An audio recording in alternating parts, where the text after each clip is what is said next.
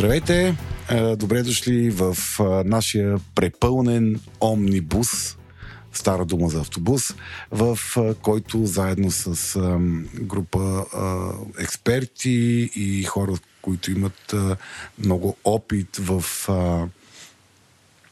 диагностиката, лечението, подкрепата на хора с невронетипично функциониране. Та заедно с тях ще се возиме в този епизод и ще си говорим по темата за невронетипичното функциониране. Преди да продължите със слушането на подкаста, искаме да ви кажем, че това, което ще чуете по-късно е само и единствено нашия опит, съчетан с мнението на експерти. Това не са здравни консултации и ако имате нужда от помощ, то, моля, потърсете услугите на професионалист. Вярваме, че имате глава на раменете и взимате свои собствени решения. Също така, трябва да знаете, че водещите на подкаста често използват език, който не е подходящ за деца, а и за някои възрастни. Ако това не ви притеснява, давайте смело напред. Аз съм Слави, казва свикните с гласа ми, който ще е лесно разпознаваем на фона на, на двата женски гласа, с които сме днес в а, студиото. Аз съм Мариана. Мариана. С нас е клиничният психолог Жулета Темникова, която е така един от известните в България експерти по диагностика и подкрепа на този тип а, а, състояние. С нея откриваме епизода, за да си а, така да си поставим основите на темата и да започнем лека по лека да дълбаем навътре в нея. Благодаря ти много, че се съгласи да участваш. Ако искаш, разкажи с няколко думи на, така, на слушателите за себе си, какво работиш, каква ти е експертизата. Здравейте! Благодаря ви за поканата.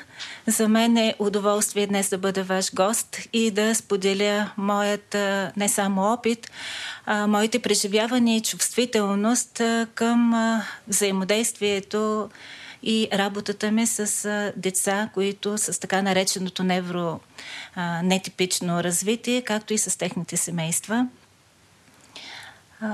Това е един нелек път, който вървим заедно, но в същото време и път, в който, в който имаме посока и в който вярвам, че не само аз, а и моите колеги можем да бъдем в подкрепа.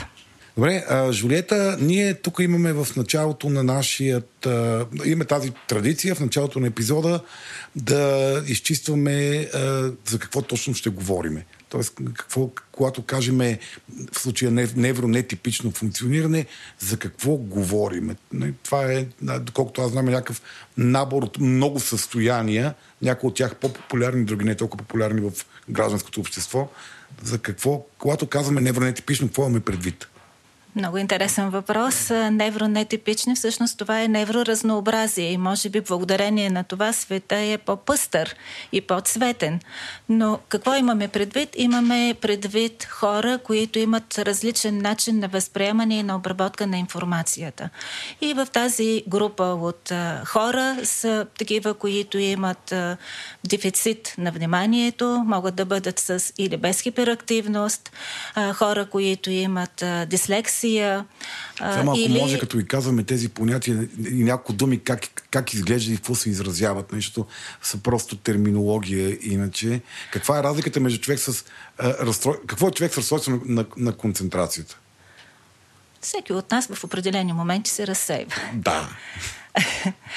Но когато вече говорим за разстройство, това означава, че има различен начин на функциониране на мозъка. По-малко приток на кръв в определени области, което не казвам, че е проблем, а по-скоро да се съобразим с това. И са хора, които са малко по-активни, малко по-динамични, понякога имат нужда повече енергия, която отива за да успокоят тялото си и сетивата си и съответно това променя и фокуса на внимание. Mm-hmm. Като казвам за всички тези хора, всъщност нашата роля и на родителите, частност и ние, е да можем да слушаме и да наблюдаваме, за да можем да видим точно тези тези сигнали, които ни изпращат. И когато видим, примерно, едно такова дете, че по-трудно задържа внимание върху дадена игра, или когато му четем книжка, то по-бързо се разсейва, иска да мине към следваща дейност, или започва да се движи на едно място, на нас тялото не говори. Mm-hmm. да ни казва, стига толкова, имам нужда малко да се раздвижа, дайте ми тази възможност. Ако не може да говори, примерно ако а, има аутизъм, който е много широк спектър, но някои деца не могат да назоват, не могат да ни кажат, но могат да ни покажат. И всъщност това е нашата основна роля, да можем да наблюдаваме, да чуваме, да слушаме и да реагираме спрямо нуждата. Mm-hmm. По това ги познаваме. А активните деца, тях много често ги познаваме по усмивките. Те са много често слънчеви, жизнени, енергични. А т.е. Децата, децата с а, е, хиперактивност имаш предвид? Да, да. Обичайно а, по те, това... Тези чаровни, сладки ангелчета, всъщност това е, може да би могло да бъде сигнал за специфичност. Да, би могло, би могло при някои деца, когато забележим, че освен са толкова чаровни, динамични, активни, шавливи, много често и прекъсват не изчакват, бързат да дават отговор, то преди това още Мариана. да са чули. Аз те ще да кажа, това е точно като Слави.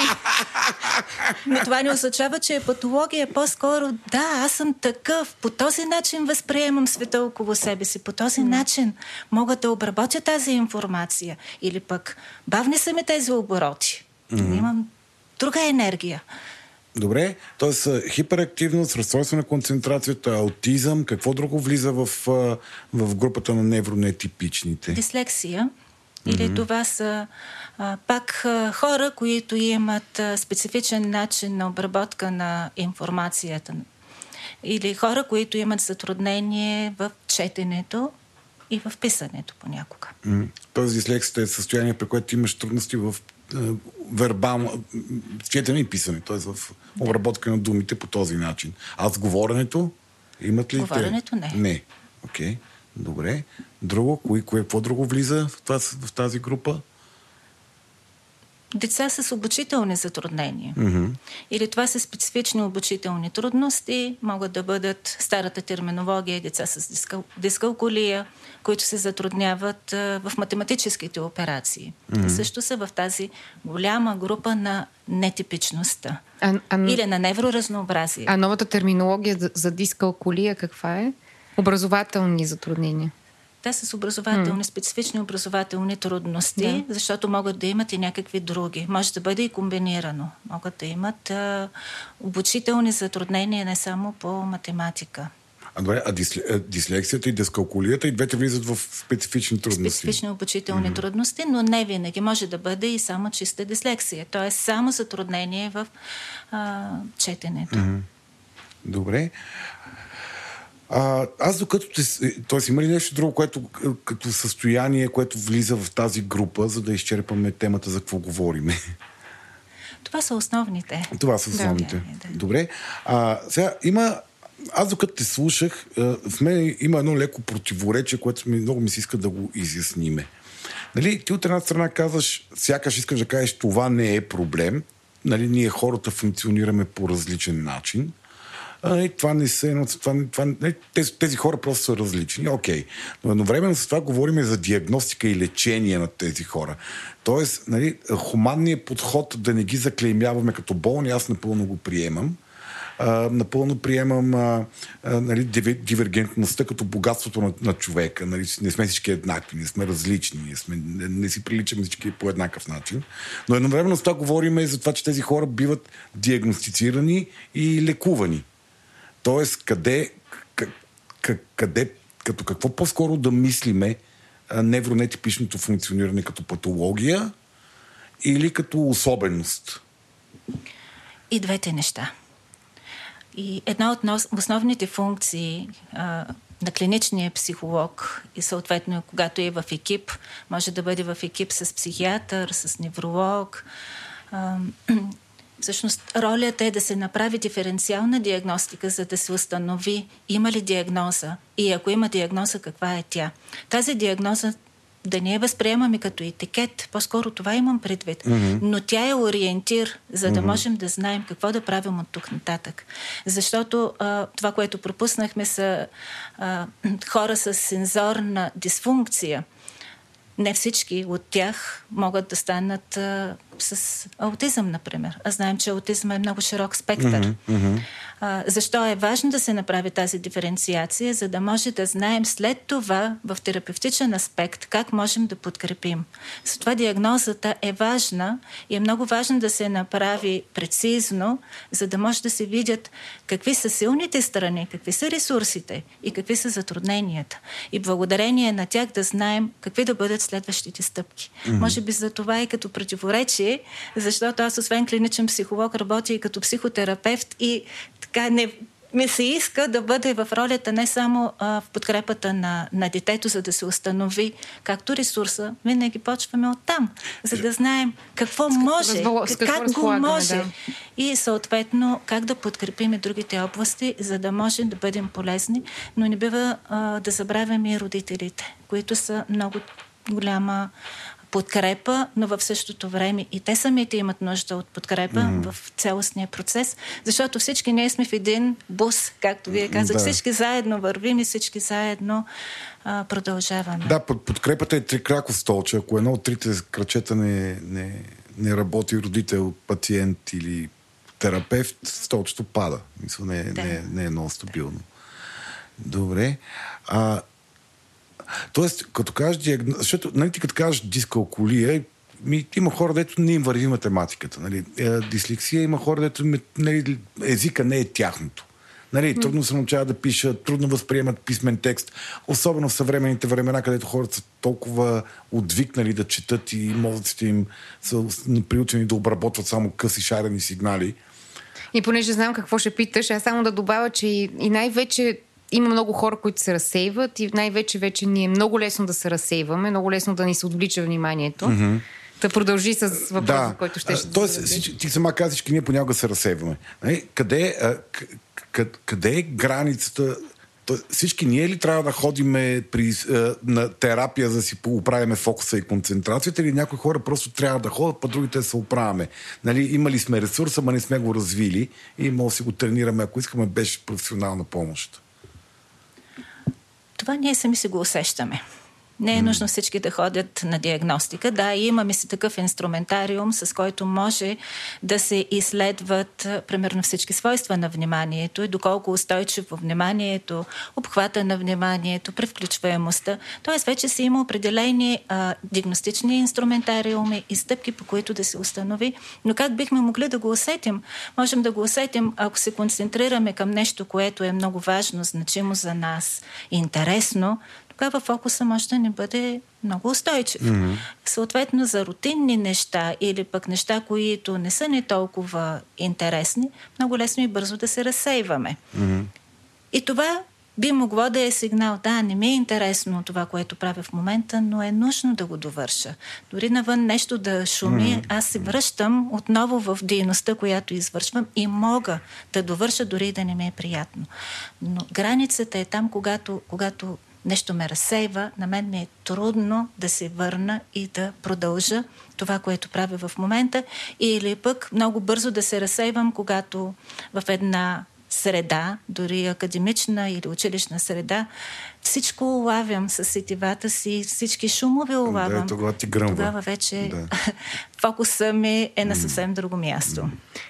Аз така малко скачам леко страни, но понеже, понеже си говорим за разсейването, което е наистина нещо, което много възрастни преживяват, а, кои от тези състояния, въобще, кои примери за невронетипично функциониране са нещо константно, което това е това е функцията на мозъка ти от тук до края на живота ти, кои се променят в хода на развитие. Тоест има ли израстване, нали, с кавички слагам на някои от тези състояния? Има ли нали, неща, които са присъщи за определена възраст, а пък вече не са присъщи за, да речем, за развитие мозък. Годишен, за 10 годишен. Еми, за, или за 50 годишен, нали? 50 годишен, да. да. Може да има промяна но те са константни. Примерно, ако е направена диагностика и се установи, че въпросното дете, което сме наблюдавали и изследвали е с дислексия, това е нещо, което си остава но може да видим, че то може да не се справя добре с четенето, да не чете добре, но много добре може примерно да слуша и по този начин да възприема, да обработва информация и съответно се адаптираме и учебното съдържание се адаптира към слуховия канал. Може много добре да рисува, може много добре да свири. Тоест ние виждаме какви са а, уменията, които има и съответно развиваме тях. Дислексията остава и сега се сещам за една дама, която беше на около 30, може би тогава, дойде при мен и каза, ами аз се направих един тест в интернет и според мен имам дислексия. Но за да съм сигурна, моля, моля да направим такава диагностика, за да знам. И според приятеля ми е така, но все пак бих желала да, да знам дали това е така. Съответно, проведохме тази диагностика и се потвърди тази дама, тя вече го имаше вътрешното усещане, но в същото време а, креативна като, като личност, завърши а, второ висше образование в момента, много успешна в творческите среди. И аз много се радвам за това, че тя не го прие като а, болест, състояние, диагноза, а по-скоро какво да направя от тук нататък. Подобно и при хората с аутизъм. То пак е за цял живот. Но като казвам за цял живот, имам предвид, че как да се науча да живея с това и как да не го възприемам само като диагноза, а какво мога да направя от тук нататък, така че живота ми да бъде малко по-лек и за мен, и за близките, и къде да насоча моите усилия, за да бъда полезен за себе си и да мога все пак да се справя в предизвикателствата на този живот. Mm. То и синдрома, в такъв случай синдрома на дефицит на внимание също би, би следвал да си остава до край, т.е. независимо от възрастта. Нали така? Независимо от възрастта, променя се а, ако е малко дете, ще го видим покатерено по дърветата, mm. ако е хиперактивно, дете, което трудно стои на едно място, а, дете, което е с така наречените затруднения в изпълнителските функции, т.е. да планира, да организира дейността си, да може да, да я завърши тази да. дейност, а, да може да е с по-устойчиво внимание, също емоционалния контрол, много реактивно, тая емоционална ре, mm. регулация, дисрегулация, много бързо бързо а, преминава от регулация в дисрегулация, но като вече е в училищна възраст, не подскача толкова много, но остава фокуса на вниманието, mm-hmm. така, предизвикателно. Е, Като стане на 50 подскачат. години, нали, вече тази енергия може да бъде насочена в, в някаква друга посока. Като Има... стане на 50? Например. А, добре, окей. Okay. Например. Тоест, пак ще се остане. Синдрома ще се остане, но ще бъде променен. Човек ще се е научил да, да го насочва и да, да живее с него по някакъв а, начин. Да, ако е имал желание и ако е потърсил и такава да. подкрепа или ако е имал осъзнатостта за това. Аз отново имам един въпрос пак за тези възрастови рамки. А може ли да се отключи някои от тези състояния в хода на развитието на човек? Или просто се раждаш с... Тоест да речем, може ли на 15, на 20, на 25 изведнъж да... Да придобиеш разстройство на концентрация. Еми да.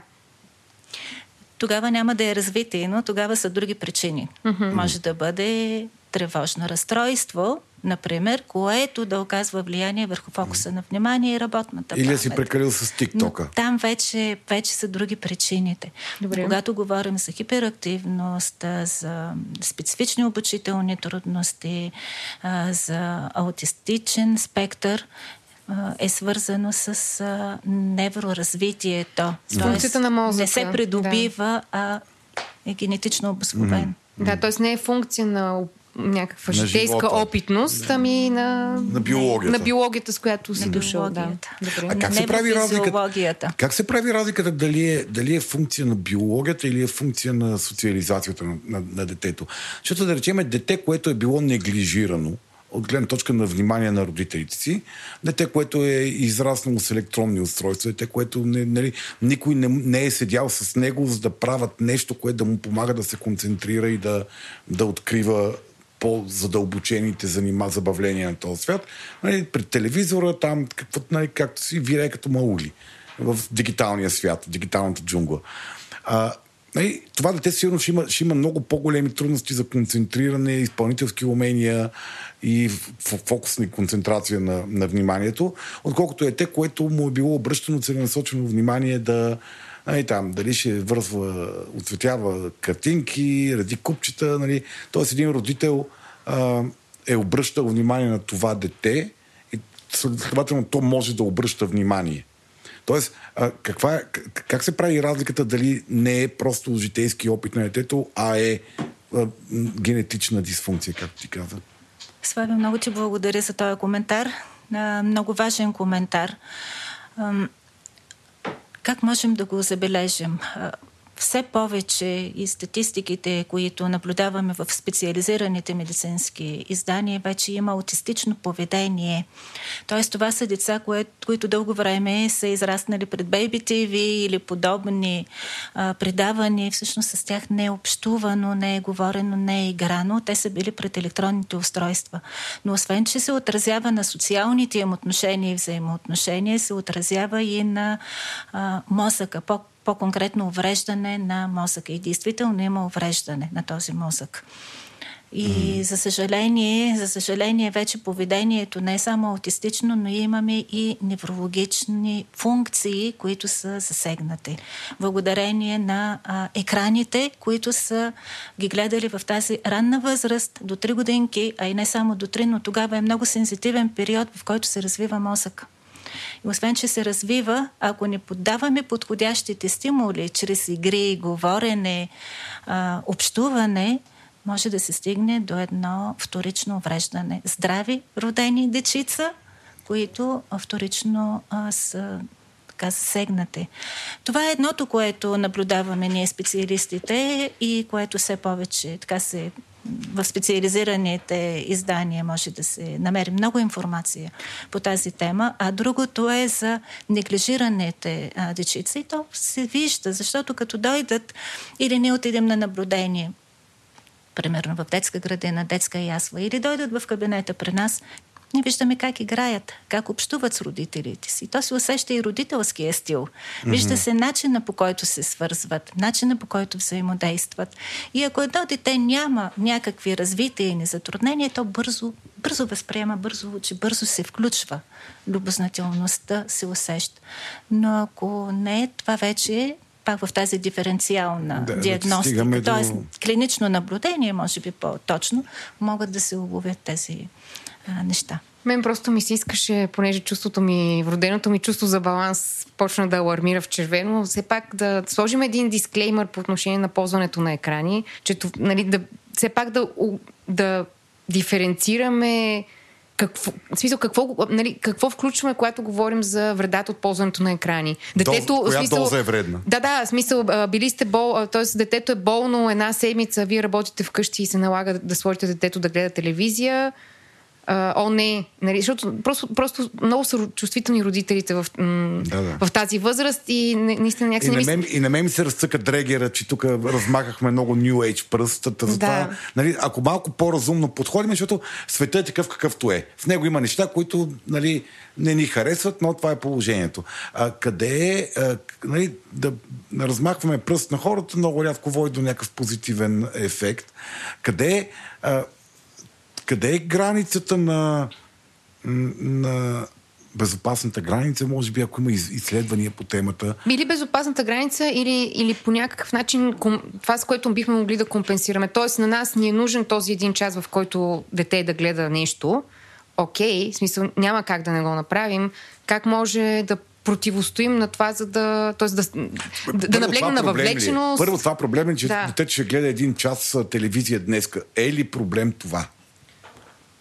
А, дълбока вода ме хвърля. Да, да, тук, е- тук сме в платото вече. Еми да, дълбока вода, защото аз разбирам твоето експертно мнение и твоята да. експертна непримиримост към това нещо. Аз също съм, леко съм такъв лудит съм по темата. Но, но пък аз, аз като човек, който лабено ползва помощта всичко, на телевизор, е да. всичко в на телевизор. Не, не, аз, аз по темата какво си правят възрастните с телефоните. Какво, какво си причиняват на мозъците с това постоянно цапотане по екрана. Нали, защото аз го виждам какво, какво става с възрастните възрастните хора. Но така да е, да се върнем към, към децата и към екранното време. Къде е границата? Къде е разумната граница? Какво разумно можем да кажем на родителите по темата? Защото не им показвайте екран до 3 годишна възраст.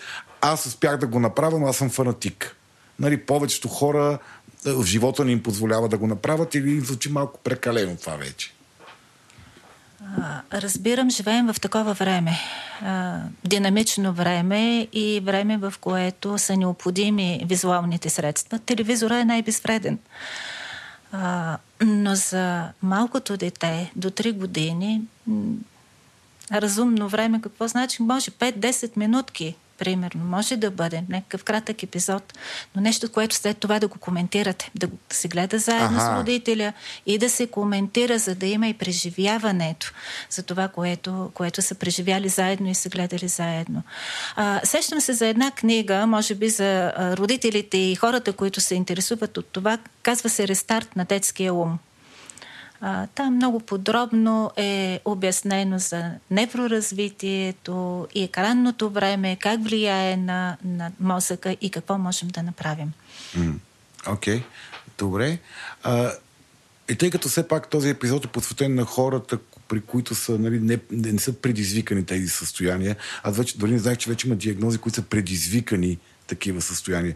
Тоест, нали, какво казва, аутистично поведение. Тоест, той не е аутист, не е от спектъра човека, но просто поведението му е такова заради а, с, начина му на социализация. Не знаех. Его, но... Бе, това въобще е епизод, с който мисля... Ще научиш доста Това си говорихме с Мария, че ние тук и двамата влизаме голи и боси в този епизод. Нищо не знаем и с, с супер силно любопитство вода разговора наистина. А, добре, но да, понеже епизода все пак е посветен на хората, които са, с, а, са генетично, генетично създадени по този начин, т.е. има, има органична, органична причина. Кога, кога родителят, наблюдавайки какви феномени и кога той да, да нещо да му светне, че може би трябва да, да потърси помощ или информация за това да се прецени детето се ли развива в рамките на... Съжалявам, че използвам думата нормално, защото добре, може да използвам типично, но то означава същото. Нали? Норм, нормалност и типичност е цифрова стойност. Тоест, дали ето е в тези, в тези статистически се развива като другите деца в периодите си. Да, да, и въобще какъв е ориентир да ползва. Тоест, примерно, обратна връзка от а, детско заведение, собственици наблюдения, въобще как, как, да се, как да процедира един родител Колкото в тази първа стъпка. Толкова по-добре. Защото Колкото се по-рано, вижда, толкова по-добре. Това, това се вижда още в кармаческа възраст. От кого може се да се усети, да, може да се усети още когато детето е в а, корема на мама. Ако е по-активно, по-динамично, нали, това също може да, да е... Ама една майка не знае кое е нормално динамичното. Точно така, тя не знае, но тя усеща майката усеща. И след това, вече това дете, примерно е станало на 4-5 месеца, по-трудно се обръща или няма желание за това, няма интерес на 6 месеца, 7 примерно, да бъде седнало и да наблюдава света, а по-скоро се вижда, че така малко по-вяло, малко по-вглъбено в себе си. Това са пак сигнали, които, които могат да подскажат на родителя да потърси консултация, за да верифицира своето усещане. Родителите са експертите. Те най-добре усещат децата си. Може да не го признават първия момент, но те усещат кога детето може и да има някакви затруднения. И вече това детенце като порасне, ако стане примерно на 10 месеца и като започнат да го питат къде е мама, къде е тати, къде е лампичката, и то не реагира.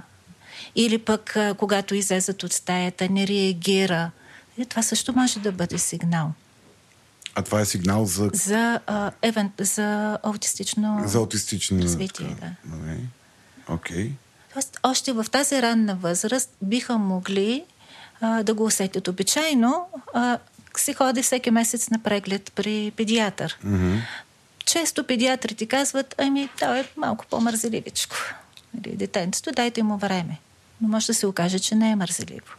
Аз се радвам, че все повече педиатри идват на нашите конференции, семинари, обучения, когато се правят точно с тази идея, за да могат в тази ранна, много ранна възраст да могат да улавят да първите сигнали, за да могат да бъдат в подкрепа, ако нямат необходимата информация или знания да знаят къде да насочат семейството. Mm.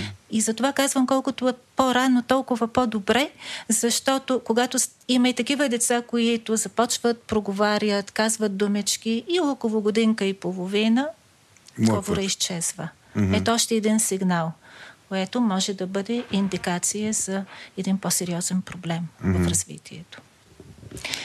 Добре, но едновременно с това, нали, ние хората сме различни, без да сме генетично различни, т.е. предсакани по някакъв начин.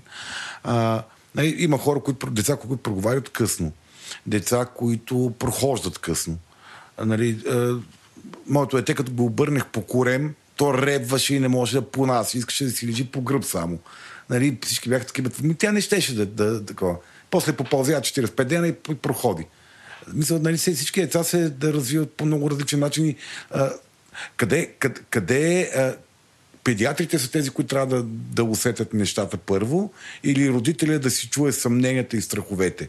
Макар че той един родител, който тръгне слуша страховете. Да, това е много. Така, малко страховит аз, става. аз в момента ти, докато говориш, точно имаме ни такива сигнални флашбеци на а, първата година и половина, в които чета в интернет нормата за 3 месеца, нормата за 6 месеца, нали, едно непрестанно вглеждане и виждам как сега тук не сме направили Моите това, дете... не се е научил на това, не прави, защо не, до две години не, нали, не казваше някакви думи, тя проговори на две, нали, но до две не казваше нищо и нали, трябва много да някакси все пак да е щадящо към и психиката към на да. изтрещелия родител, нали, който горкия...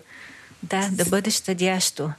И затова в интернет, когато четем, аз също съм чела в интернет, понякога се подвеждаме с тази информация. Трябва да бъде комплекс, не само обръщането.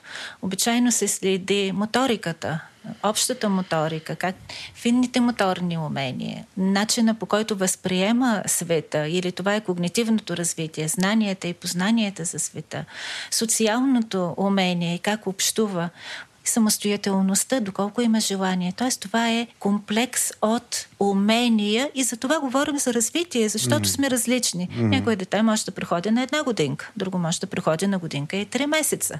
Затова ние проследяваме развитието, но това развитие не е изолирано само моторика да гледаме да, или едно, само да, езика, да. а цялостното развитие. Mm-hmm. И пак стигаме до това, все пак, че педиатъра би трябвало да е по някакъв начин така първи, първия ни насочващ а, авторитет в, в това да се ориентираме да, идва и на мен да кажа нормата, но нали там в... Ема, защо бягаме от думата, която ни е в главите? В смисъл, все да. пак говорим за типично и нетипично. Да, да, Ако така, има типично да, и нетипично, има норма и отклонение. Сега. Да. да. Да. Добре. А, тук има един въпрос от, а, от патрон а, на шоуто. Патроните са тези хора, които подкрепят шоуто финансово и имат достъп до един специален форум, където ти като гост ще имаш достъп, за да най-вероятно ще запукат с въпросите. Ще се радвам, ако се съгласиш да участваш. Мисля, че е полезно да си част от, от обществото на а, говори интернет и специално на естествен интелект. А, тъ, въпрос от патрон е къде да потърси помощ един родител, който установява, научава, осъзнава или се съмнява, че детето му е невронетипично. Не? Ако няма приятели, които да му подскажат как, как, нали, как, как да, какво да направи такъв човек? Как се казвате вие? Как, какъв специалист да търси? А, могат да се насочат към център добре би било да бъде, ако имат такива съмнения, добре би било да бъде например, в Медицинска академия, Свети Никола, защото там са специалисти, мои колеги, клинични психолози, психиатър, невролог, логопед. Са екип от специалисти, които наблюдават развитието на детето, а в същото време и правят своята професионална оценка. Mm-hmm. И които биха могли да кажат да, има, примерно, дори и диагноза, да, да говорим за диагноза, защото е добре да се знае или няма. А, други места са в детско здраве. Например, детско здраве или здравето. Там също Какво са е екип от специалисти. Това е център, медицински център. В, има два филиала в Красна Поляна и Красна да. Поляна и може би да, лагер, да речем. Mm-hmm. Добре би било, ако имаме съмнение за развитиен проблем, да бъде в, на място, където е екип от специалисти. Mm-hmm. Много често това аз наблюдавам, родителите тръгват при логопед, защото детето примерно на две годинки не е проговорило или е станало на две и половина да. и отиват на логопед, защото mm-hmm. това се вижда. А, може да се окаже, че не само говора е проблем, може да се окаже, че е част от развитието, развитиен проблем. Mm-hmm. Може да е генерализирано разстройство на развитието, може да е нещо друго. Затова би било добре да бъде при екип Комплексни. или клиничен психолог mm. също, за да може да се направи своята оценка, диагностика и съответно да се потвърди или отхвърли като а, хипотеза. А кой, кой му право да поставя тия диагнози? Тоест, аз съм завършил психология и съм прочел едни книжки. Аз мога ли да поставя диагноза? Само авторизиране. Авторизиране клинични психолози могат да направят експертната психологична оценка. Mm-hmm.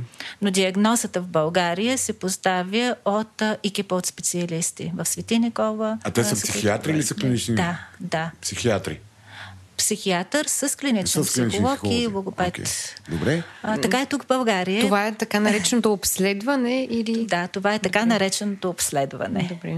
Това е нещо, с което се сблъскват с родителите, когато вече започне детето да посещава И след това, градина, или преди училище. това, да, да, да. Детето вече започва да посещава специалисти mm. по ранно детско развитие.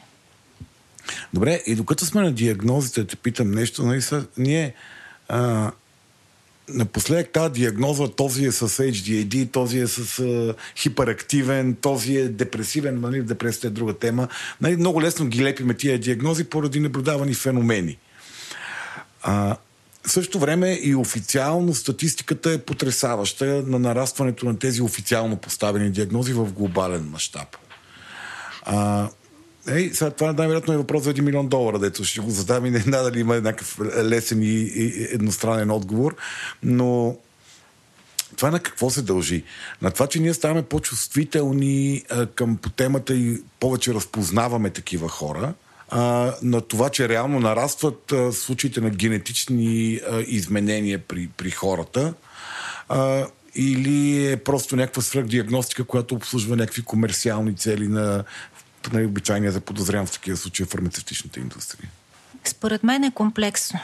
Има свръхдиагностика и това е така. Има може би и комерциалните а, цели също ги има, но според мен има и свръхчувствителността.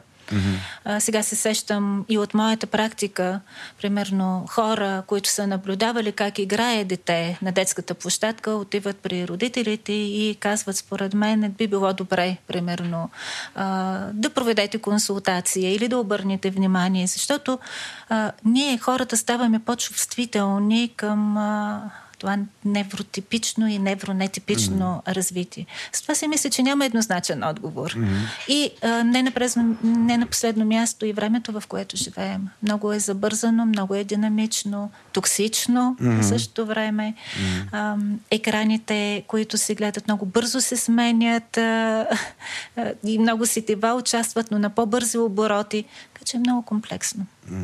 Но аз лично се радвам, че има и осъзнатостта тази осъзнатост, да. тази чувствителност, за да може да бъдем и в позиция на да, виждам го mm-hmm. и мога да помогна или дори да не мога да помогна, аз го виждам и мога да кажа. А кои са най... А, да, тази чувствителност със сигурност я има, но едновременно с това го има и нали, доброто старо желание твоето дете нищо да му няма. Изконното родителско желание твоето дете нищо да му няма. А, кои са най-честите съпротиви, с които се сблъскваш в работата си, родителите да приемат а, кофти новината? Това е много болезнена тема. Със сигурност, да. Много болезнена и за родителите. А, то си е реак... като реакцията на траур. Mm-hmm. Всъщност това е загуба. Mm-hmm. В загуба на желаното, мечтаното на дете, на представите, да. точно така, на фантазията. И в един момент осъзнавам, че това дете няма да бъде като образа, който съм си представил. И според мен тук е нашата роля, много деликатна роля, как да кажем, как да кажем, че детето а, има някакво затруднение или дори диагноза. А, добре би било да бъдат и двамата родители, когато се казва, защото самите и ние, е, и поставяйки се на тяхно място, не всичко, което се казва, може да се чуе и разбере в такъв момент. Там са и страховете, и гнева, неприемането. С това е добре да бъдат а, съвместно с а, още един член от семейството, желателно да са двамата родители, за да могат и да си оказват подкрепа, да могат да чуят, да осмислят след това и да поговорят. А, за целта а, на мен лично ми помага и един въпросник, който създадохме с една колежка, който е насочен към анамнезата, към историята на развитие, за да имат времето и пространството да останат насаме в къщи, да се върнат назад във времето, mm-hmm. да си припомнят някои неща. Още от тогава започва едно осъзнаване и да мога да се подготвя за това, което може би след това ще предстои. Процесът, това е процес. При някой е по-дълъг, при някои mm. хора е по-кратък, някои си остават в неприемането и може да отнеме години наред. И другите са виновни. Детската градина е виновна, да. училището, учителите. Не го разбира детето, да. Но това е всъщност а, неприемане. То как да го приема, всъщност, толкова mm. болезнено нещо mm. за мен гневните емоции, през които се преминава. Ние много често като специалисти сме и потърпевши, но ние го знаем. Нали, че това а е те ви нападат вас, процес. че сте некомпетентни и говорите глупости. Да, да. И да се мини през депресивни състояния се преминава. И всъщност процеса е така вървим заедно тогава, когато а, се стигне до приемането. Приемането на детето такова каквото е. И когато се приеме, Оттам нататък вече, да, аз разбирам, аз знам, от тук нататък какво можем да направим, за да продължим нашия живот. Аз бих отворил още, на, още един кръг на Ада, обаче след приемането, който е всъщност а, а, интегрирането, т.е. как и родителя, и детето ще бъдат възприемани от а, общността, в която се намират. Защото така, чисто личните ми наблюдения за, нали, за родители на деца, а, нетипично функциониране, че всъщност липсата на запознатост на генералната публика, и това просто си го отварям като една скоба, че много ще се радвам този епизод да послужи не само на хора, които, чието деца или които самите те са с невронетипично функциониране, а хора, които са абсолютно с типично функциониране, които да се обогатят всъщност за а, разнообразието. За част от човечеството. Да, за, за солидна част от човечеството, защото всъщност нали, това, което така голямо предизвикателство е липсата на разбиране. Тоест, а, случва се нещо в градината и всички родители изведнъж се обединяват. А, и... Да изхвърлят лошото дете. Да, да, да изхвърлят. В смисъл, казват ми, не ме интересува, нали, скубе ми моето дете или ухапе или дращи или там каквото и да е. Това е системно турмоз и се почва един лов на вещици, това дете турмози другите и така нататък и така нататък. Та, какво правим тогава всъщност? Смисъл, как, как институцията посреща тази плеяда от ситуации, които обикновено възникват от, от това, че в крайна сметка това дете ще бъде част от общността на останалите деца? Да. Въпросът с интеграцията и социализацията е също много болезнен. Ние знаем как би било добре да се случи, но за съжаление не винаги се случва по този начин.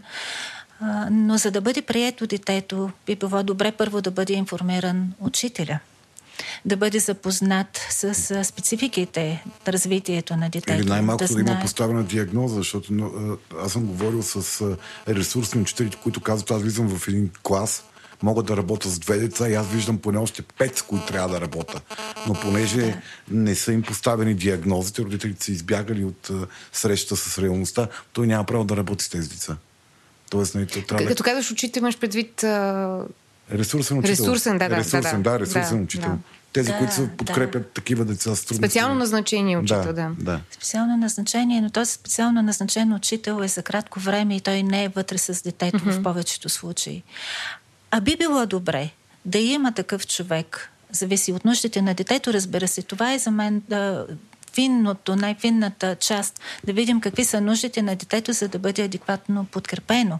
Защото ако се види, че реагира и е свръхчувствително на, на шум или на глас, дори понякога един тембър на гласа може да го извади, да го разтърси и тогава да реагира.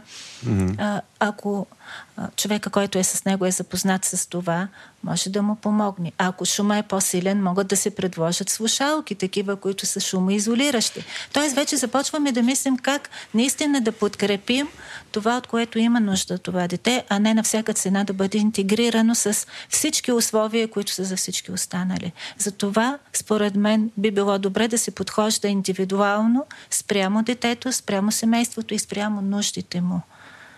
Няма общо правило, няма общо лекарство. И другото, което вие казахте и е много важно, родителите на другите деца.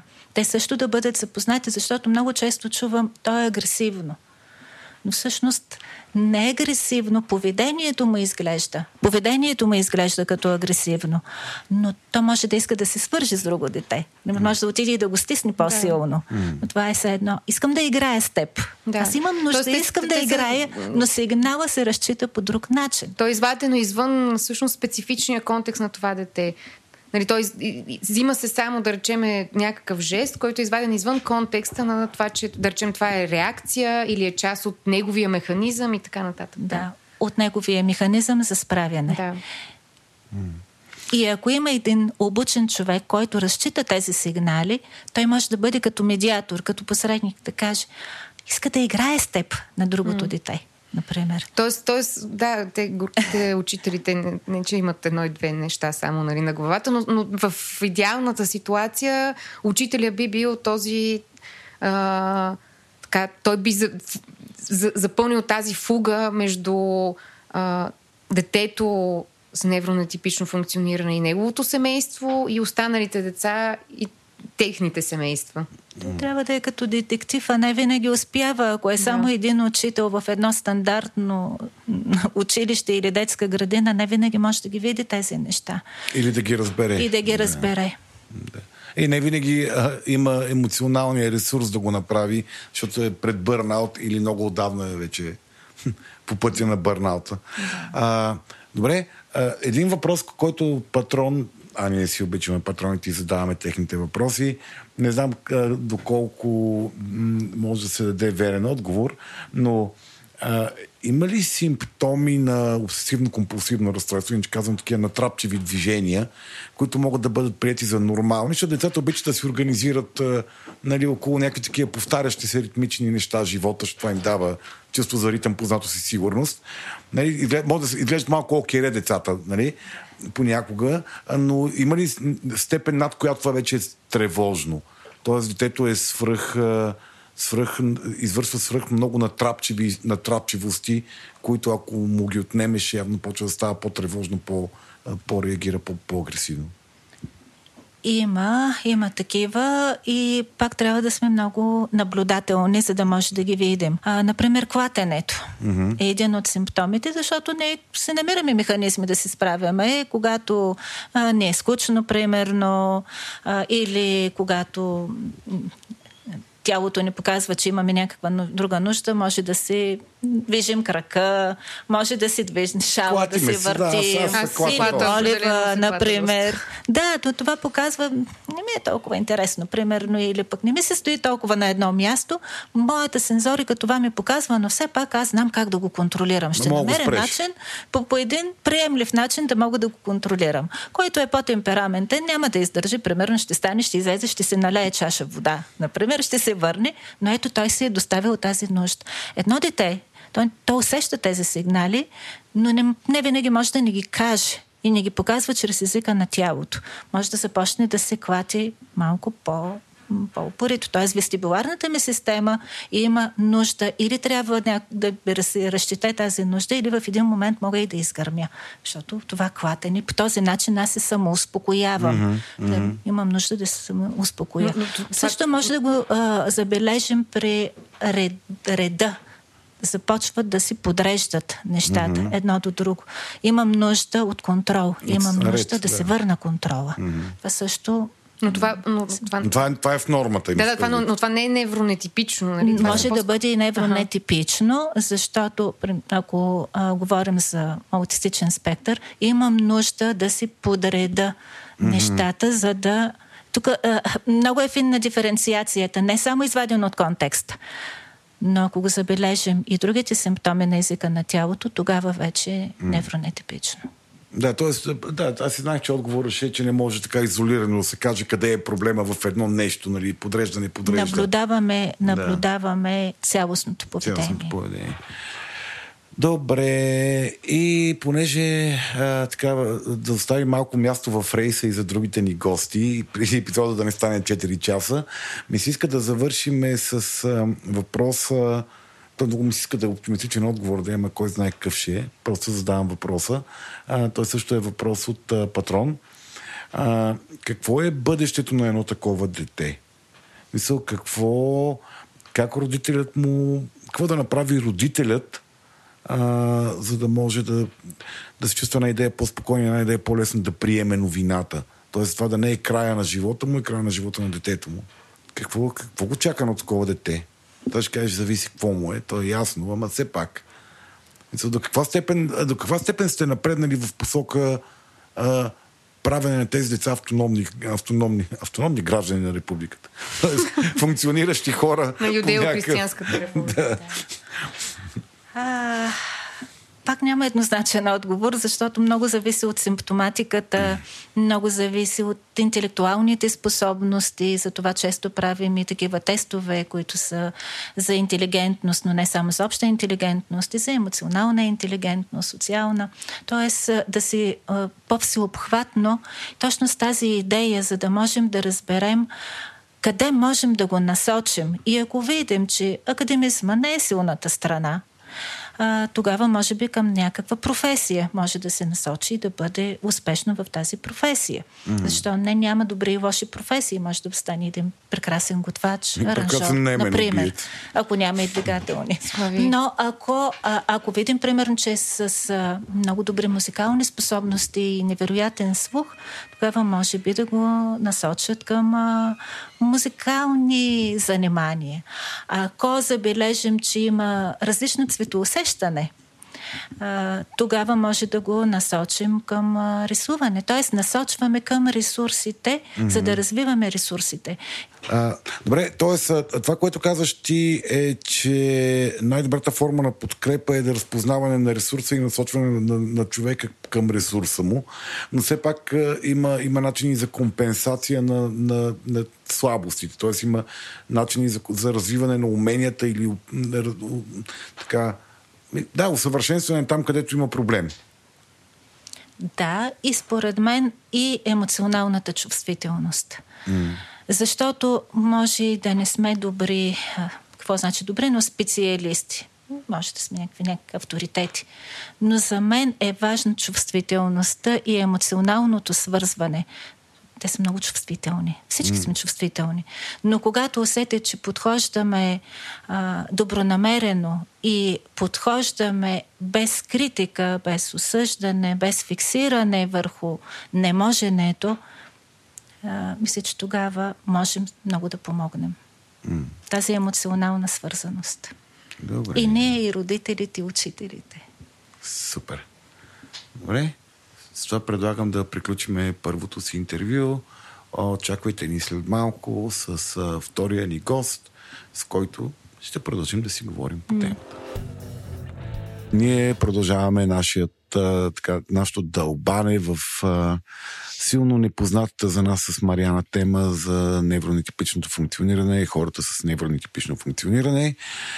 А, и вторият ни гост в тази тема е Александра Андреева, която е ерготерапевт, която да работи с деца с аутизъм и заедно с нея ще изследваме този аспект на на темата. Ще изследваме как изглежда терапевтичния процес, какво се случва в рамките на терапията с пациентите, с терапевтите, с родителите и с всички замесени страни. Ще си поговорим малко повече за видовете подкрепа, специално при деца с аутизъм. Само, само при деца, не възрастни. Да, само за деца става дума. Александра е известен като Ая, така че ще я наричаме Ая по време на, на, на, на децата. Ая ли те наричат? Как? Да, Ая. Те, те също ти казват. А, разкажи малко повече за себе си.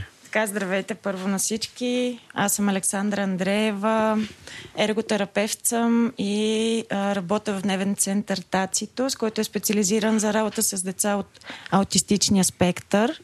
А, работя в сферата от около 15 години. А, като пътя ми тръгна там, че работих директно с деца, продължавам да си работя директно с деца, но сега вече напредвам и обучавам други колеги, които да могат да продължат знанието и работата. Ти казваш, че работи само с деца. По принцип се работи само с деца ли? Или, т.е. има ли случай човек в зряла възраст с тази с това състояние да стигне до терапия и преди това да не е работено с него? Тоест работи ли с възрастни? А, аз работя само с деца. Да, разбира се, че може да се работи с възрастни а, въобще с всякакви възрасти, тъй като ние в нашата сфера много разчитаме на пластичността на музика, която е до края на нашия живот. За съжаление в България услугите са към момента по-насочени за по-млади и по-малки дечица. А, ние лично така в работата, която работим, залагаме на ранната интервенция с идеята когато тези малки дечица станат един ден възрастни, да нямат нужда от толкова сериозна терапия, по-скоро от подкрепа дневна. Тоест процеса, процеса на, на терапия, процеса на подкрепа, той е перманентен. Няма, няма момент, в който да кажеш, ето човека вече е превъзмогнал състоянието и от тук нататък той няма нужда от повече, повече подкрепа. Ами вижте, аутистичен спектър е аутистичен спектър, т.е. то не случайно се казва спектър. Така че може би има случаи, в които би могло да въпросният човек, възрастен, да няма нужда от повече толкова специализирана подкрепа. Но това, което е моето като, като наблюдение, е, че те си имат нужда от подкрепа. Подкрепа дори само дневна. Дори просто да им се запълни ежедневието с ам, необходими дейности, които са техните дейности, т.е. това, което те харесват, това, което от те имат нужда. Дали ще, дали ще са дейности като рисуване, като арт-терапия и такъв тип неща. Дали ще са дейности от самообслужването, т.е. да се учат да готват, mm-hmm. да пазаруват и такъв тип неща, но при възрастните то, горе-долу такава е насоката за работа. Добре, а аз връщам малко назад лентата и разширявам въпроса на Слави малко по-контекстуално, понеже в, а, с предишния ни гост нали, говорихме генерално за невронетипичните нетипичното функциониране на мозъка и състоянията, които са с такова присъщо функциониране. А, говорихме за диагностицирането. Може ли да, да ни разкажеш всъщност какво се случва, когато, окей, вече има, имаме някаква насока, че нали, детето има нещо по-особено с неговото функциониране на мозъка. Знаем, че нещо трябва да направим. Как, всъщност се случва въобще подхождането към терапия? Тоест, родителите идват при теб, насочени са от някъде, включват ли се родителите в терапията, mm-hmm. само децата ли са? Смисъл, това със сигурност създава огромно напрежение на много родители, които а, имат дете с особености. С по-различни да, изисквания някакси и всъщност много хора се притесняват какво предстои и това, че а, родителите са напрегнати и буквално изгубени, е напълно разбираемо и всъщност тук идва вече нашата работа. А, когато дойдат при нас, когато се свържат с нас, първата цел е ние да, първо да ги чуем. А, да дойдат и да им обясниме какво всъщност се случва и какво, какво предстои най-вече. Защото незнанието, особено за тях, особено ако детенцето е много мъничко, а, доста ги плаши. И процеса сме се постарали, честно казано, да е доста опростен, за да може терапията да започне а, мигновенно. А, така че първото, което правим е да изслушаме родителите, техните нужди, това, което най-вече ги притеснява. А, да съберем информация конкретно за детето, как, която ни е необходима, за да можем да стъпиме, да, да, да знаем откъде да тръгнем, да, да видим, разбира се, силните страни на детето, да видим а, слабите, така наречени, т.е. нещата, над които трябва Липсите, да се работи. да. Да, над, нещата, над които трябва да се работи. И след което това е една първона, едно първоначално наблюдение, кратко, за да може родителите да са спокойни, че терапията ще започне възможно най-скоро. Максимално. А какво, ти ка- казваш да ги успокоим, да им кажем какво предстои. А какво предстои в обичайния случай? В смисъл, как изглежда един, един терапевтичен процес? Не поставяте вие диагнозите, при вас идват хора с диагнози или при вас идват хора с съмнение и вие ги насочвате към диагностика? А, ами и двете. А, при нас идват а, дечица с поставена диагноза, идват такива, които, честно казано, просто родителите знаят, че нещо Че има. нещо не е наред. Да. Най-вече много често аз просто до момента не съм видяла майка, която да дойде и да каже има нещо на детето ми, да се окаже, че няма. Това... Да, Женет го казва, мисля, че родителите са най-добрите. Жулиета казва, че родителите са най-добрите диагностици. Смисъл, Абсолютно. родителите усещат, че нещо не е. Абсолютно съм съгласна и много често се случва, за съжаление, дали ще е майката, дали ще е бащата, те усещат, че нещо има, че нещо се случва и всички хора около тях, най-вече роднини, понякога приятели казват, то спокойно, то нищо му няма, той ще го израсте, а, то така, те всички са различни днеска, нали, в наши дни въобще не се Кристални деца, слънчеви деца и- Да, но при нас идват дечица с поставена диагноза, а ако няма такава, но ние все пак видиме, че има с какво да съдействаме, разбира се, че започваме работа, но и разбира се, че ги насочваме за диагностика, която, много държа да подчертая, се извършва само единствено детски психиатър. Да. да. Много важно. Това го покрихме в предната тема, Да. че не може педиатъра да, да каже. Не, Той може постави- да насочи, може да изрази притеснения, да обясни, но диагнозата се поставя от психиатър. Добре. И как изглежда терапевтичния процес? Какво, какво чака едно семейство, при което детето има нужда от такава форма на подкрепа? Ами, терапевтичният процес е доста всеобхватен. Това, което ние прилагаме са много и така доста различни терапии една от друга, но целите на които са е да обхванат буквално човешкото и детското развитие от всички страни. Има подходи, които се занимават с а, тялото, двигателно, груба финна моторика, а, сетивни системи, това е ерготерапията.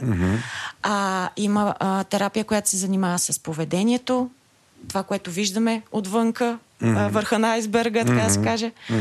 А, им, та, друга терапия, която прилагаме е а, така наречената floor time терапия. Тя е социално-емоционалната част, т.е. едно дете трябва да бъде и социално, и емоционално.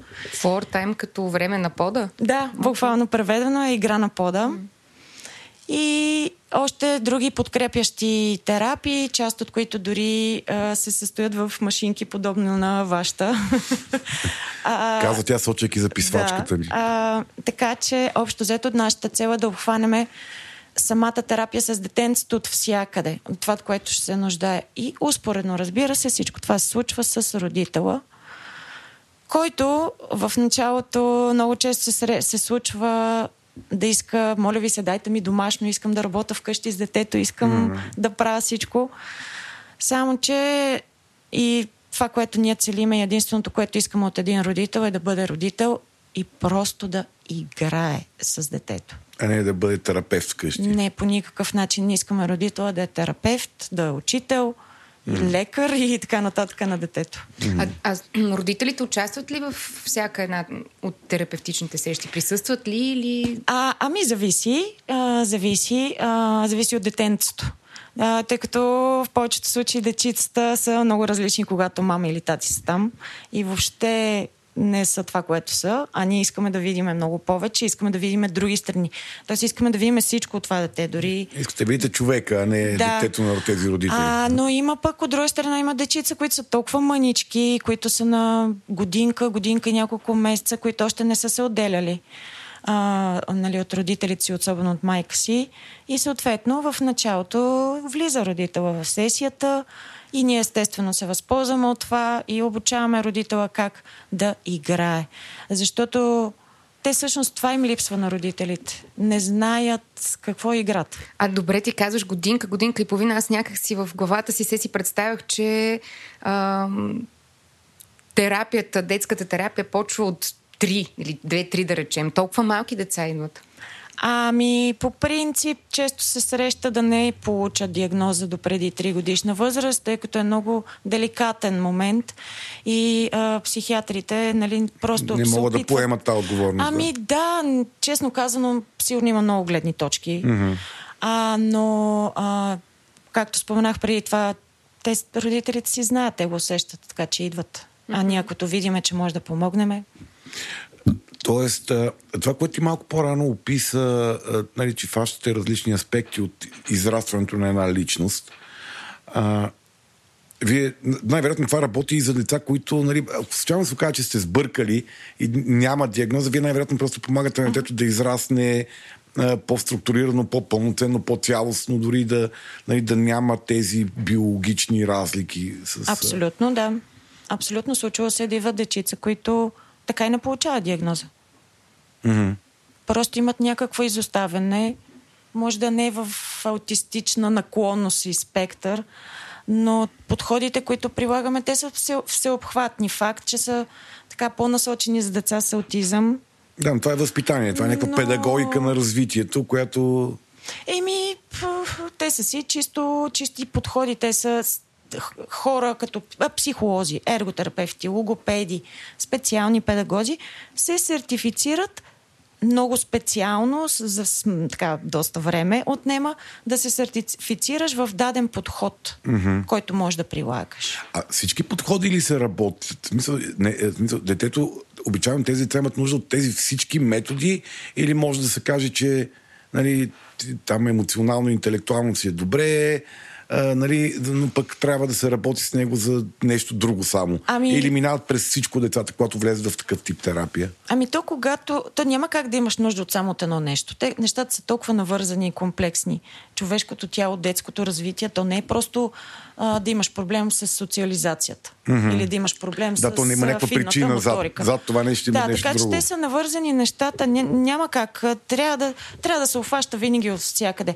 Да, може някой път да, да се наблегне повече, да кажем, на ерготерапевтичните сесии. Mm-hmm. А, друг път да се наблегне повече на флор-тайм терапията, която е чистата игра. Mm-hmm. А, може дори някой път да се наложи само да се обучат родителите и те да си го прилагат в къщи, а, какъвто е точно флор-тайм подхода, а, насочен много към родителите, но никога, никога не е само едно. Винаги са свързани.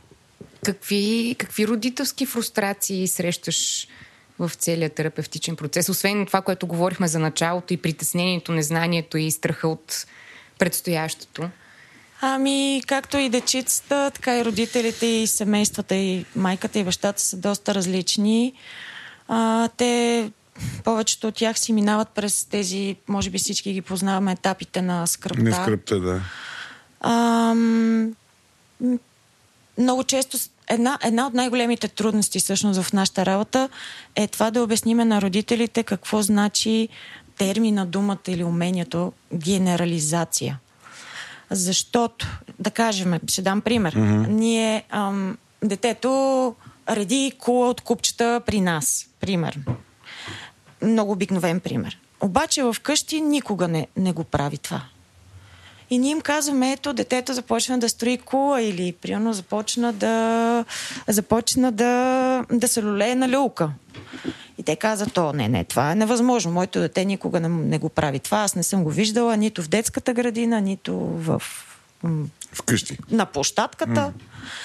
А, и съответно обратното. Другото, те ни казват, ама как сега той, той може да се храни с лъжица, той сам си вдига гащичките след туалетна или така нататък, но при нас той това не го прави. И ние не го виждаме и съответно работим за това. Та това е въпросната генерализация, която е много така характерна за децата с аутизъм, е, че те имат затруднения да научат, че едно нещо, примерно да кажем реденето на купчета, може да го прави с различни купчета на, на различни, различни места. места по други начини. Просто обединяващото е купчето. И реденето. И реденето, да, да или играта с купчета. Mm. Така че това о- определено е едно от най-трудните е, неща. Е, трудността е в преноса на умението от да. тук и сега да го може това нещо да го повтори някъде другаде. Да, и под различни форми, защото купчетата при нас са едни, да, там са други. са други. Да, и картинките да. са други. Да. И... Добре. Аз, аз имам един малко страничен въпрос за термина спектъра. Всъщност, какво представлява спектър? Има някаква в смисъл класификация или въобще, понеже много често се използва спектъра, спектъра, спектъра. Това е някакво... Тоест, има ли, има ли някаква систематизация на това или просто а систематизацията си я има спрямо DSM и МКБ-то, нали, но... Спектър... Може да преведеш какво значи това? А, DSM на английски, това е... Disease, Амери... Синдром, нещо, нещо такова, не съм... Но МКБ е международна класификация на болестите. Уикипедията с диагнози. А, да. Ам, но спектър. Спектър означава, че а, има така наречените може би това са по-скоро термини, които използваме между нас специалистите, не са някъде сложени в някоя подобна на МКБ 10-та литература, че има по-низко функциониращи, средно функциониращи и високо функциониращи дечица. Това е, описва степента на, степента на различие. На, да, на тежест, на, на тежест на... М- на състоянието. Mm-hmm. Само бърза вметка. Diagnostic and Statistical Manual of Mental mm-hmm. Disorders. Е, DSM. Да. Добре, окей. Да, да. Okay. Ето, научихме Това нещо. го знаех. Някога го знаех. И аз някога, като съм учил клинична психология, съм го знал да. сигурно по-значи. Добре, т.е. има една диагноза аутизъм, но вие го наричате спектър, за да може да обозначавате къде е детето по, по степента на, на проява. И именно това прави терапията много а, интересна защото диагнозата е една, но никога, никога те не са еднакви децата. Просто няма, няма, няма едно с едно. Mm-hmm. И ето там е една втора пречка с родителите, които казват, ами добре, аз съм виждал детенце с аутизъм, което говори, защо моето дете не говори. Да, вие не се справяте добре. Примерно, да. или просто търсят, търсят, търсят отговори. Mm-hmm. Ам, а, обаче те просто са понеже толкова комплексен целият детски организъм, цялото детско развитие и самата диагноза, разбира се, и не можем да предвидиме какво ще се случи с дете две деца с една диагноза, няма как mm-hmm. да предвидиме какво ще се случи с всяко едно от тях, въпреки едната Защото диагноза. това са много различни състояния, да. всъщност. Да. И най-вероятно и, и, и процеса на, не знам как ска, компенсация или какво, на развитие или на какво се казва? На развитие, на, да, на терапевтиране. На терапевтиране. Процеса на напредък е много различен при различните деца, независимо, че имат една, един код в МКБ-то. Абсолютно, абсолютно. Скоростта на всяко едно дете е много различна. Ако се върна към въпроса на Мариана за динамиката на отношенията между, между терапевта и родителя, а, как, какво нали, защото ние казваме, че има терапевтичен процес, най-вероятно има процеси на отношения между родителя и терапевта. Е, как, изглежда и как би трябвало да изглежда ефективният процес? Тоест, ако ако ти можеш да кажеш на някой родител сега, когато той не е тук, нали, виж, като дойдеш и ползваш такива услуги от такива хора като нас, ето това е доброто партньорство, което ще помогне на детето. Ами, а, със сигурност първото, което ще направя е да ги изслушам, защото много пъти родителите не идват при нас, за да получат отговори, те идват, за да бъдат изслушани. Mm-hmm.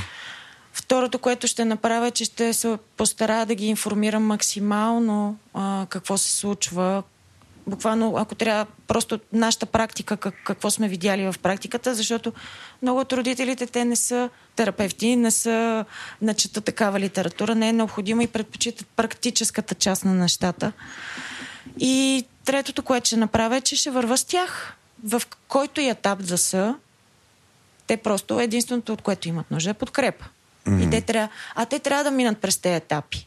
Нали, дали ще, дали ще, дали ще на отрицанието, от, на гнева. Отрича, да, дали ще се гневат, дали ще се пазарат. А, те трябва да минат през тези етапи, защото това е здравословно за тях това е и най-вече за детето. А те на вас ли ви се ядосват? Отнасяте ли вие родителски гняв? Доста. Доста. Вие Доста. генерално сте там, за да отнасяте май. Ами, има нещо такова, но... да, да. как преди, преди в така наречения предварителен разговор, сега се шегувахме, че целта на тяхната терапия е децата да спрат да ги бият. Общо взето, да, това, това показва напредък в детето, така че пак сме доволни. Да, като, спрат, Освен, че сме... като спрат да ни бият, ни става едно хубаво. Да, има нещо такова. А, добре, т.е. това, мисля, роди- родители, всички родители са хора и те минават през тези техните си нормални етапи на раздялата с а, иллюзията за прекрасното дете, нали, mm-hmm. на скръпта по, от това, което се, се е случило. А, колко време отнема горе-долу такова нещо? Сега най-вероятно при всеки е различно, mm. но... Няма отговор Кога? на това. Няма. В смисъл, не, не мога да кажеш ми някъде след около 6 месеца те стават пълноценни партньори, приели и съдействащи в това, което се... Абсолютно няма, няма, няма отговор, защото а, първо зависи от възрастта на детенцето. Ако е едно а, детенце, което, да кажем, имали сме такъв случай, детенце, което е било толкова маничко, че чак е проходило при нас. Mm-hmm. А, Вау. Да. Ам, съответно, там родителите са много мобилизирани и правят всичко, каквото им се каже. Може да не го разбират, mm-hmm. може да, ам, да не искат да го разберат, да го чуят, но определено а, просто слушат това, което им казваме и са страшно мобилизирани и правят всичко необходимо. Има дечица, които са вече малко по-големи, на 4, 5, 6. Те са минали през всички видове терапии, през всички видове услуги. Там родителите вече Са са, изморени. толкова изморени, а, обиграни буквално. Така че те съответно а, не е нужно да минават през каквото и да било. Те просто почват терапия и mm-hmm. вече са един вид готови. Mm-hmm. Така че много зависи от ам, м- и от, как да кажа, от самите родители, от мом, въобще в средата, в които родителите живеят. Mm-hmm. Тъй като имаме дечица от цяла България. И съответно, нали, едно е ако дойде просто някое семейство от така по-малко, по-малък град, по-малко градче, там имат нужда от доста повече информация да им бъде обяснена предварително. Да, защото информационният бекграунд, в който Да, живеете, е да. по- по-различен. Това точно, да. да. Аз, а, аз искам да адресирам а, слона в, в уравнението, т.е. А, така голяма, голямата надвисваща сянка на Леля Мон, т.е. на образованието. Знам, че ти си така, работиш в структура, която е извън МОН, mm-hmm. вие сте си частна, частна институция и си работите с деца и родители, но някакси не мога да не ти задам въпроса. Усещаш ли а, по някакъв начин образованието, образователната институция като може би партньор. Тук силно се съмнявам, но защо не? Или пък като спънка, т.е. усещаш ли по някакъв начин, а, да речем имате напредък с дадено дете, след което то се включва в, няк... в училище или в някакво друго заведение и да има регрес поради факта, че той започва да вирее някъде, където... Mm-hmm. А, Ами усещам, усещам, че със сигурност системата се опитва. Училищната Да. система се опитва. А, единственото, което затруднява според мен е целият процес е, че както отново ще кажа, това е спектър. Не всички деца могат да бъдат включени в, в образователната система. Mm-hmm. А идва един момент, в който, за съжаление, те са задължени. Mm-hmm. Може да ги отложиш за една година, за две години, но в един момент те трябва да бъдат в масовото училище.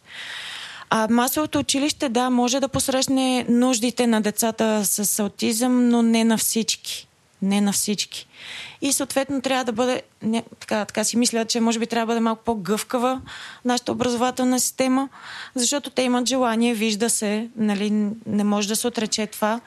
Просто може би трябва да се допитат до хората на терен, mm-hmm. се вика, до тези, които са ежедневно с тези деца, да ги видят самите деца, за да могат да м, така да направят, че да предложат, предложат това, от което имат нужда. Тоест да предложи това, което вие правите в частни центрове или в много специализирани центрове, да стане по-масово достъпно в и, училищата. и да се дообучи, да се дообучат Учителския персо- персонал. учителския персонал, да, защото Учителски персонал, как прозвуча това? Да, Учителите. учители. като Белина ми, Колеги. Белина ми замириса. А, защото те а, м, абсолютно, абсолютно с огромно разбиране подхождам към, към колегите. Те са с много деца по цял ден, притиснати се от всякъде, от децата, от родителите, отгоре от системата. От административни се, задължения. Да, им се спускат някакви неща и просто няма как да, да могат да обръщат толкова специализирано внимание, mm-hmm. а, а освен това не са, не са всички толкова обучени. Разбира се, слава Богу, а, все по-често срещам много колеги от а, училищната система, които идват на нашите обучения, които искат да учат, искат да, да разберат, ам, но винаги може и повече. А ти, а, като кажеш, стигнахме до, до обученията и до компетентността, това къде се, къде се учи в България? Ти къде си учила? Как си, как си специализира? А, първо, един чудесен въпрос, който трябваше да зададем в началото. А, Ая, би ли обяснила какво е ерготерапия? Тя даде... Е, Опита се, момичета. Ние си имаме въпроси. Какво е ерготерапия? Да? Ерготерапията, това е здравна професия, която самата дума означава работа, дейност. Mm-hmm. И ерготерапевта се занимава, не е необходимо да става дума само за дечица, занимава се с всякакви възрасти, не е необходимо също така да има и а, някаква диагноза. Може всеки един от нас в един момент да проима нужда от ерготерапевт. Ще дам пример. Да, пример. Сега почвам да се чуда. Мариана от какъв... Има ли нужда Мариана от ерготерапевт и защо точно? Дай да не, не, ще дам Мариана има нужда от фортайм. Да, между другото. А, тя забеляза, че имаш нужда от спорта.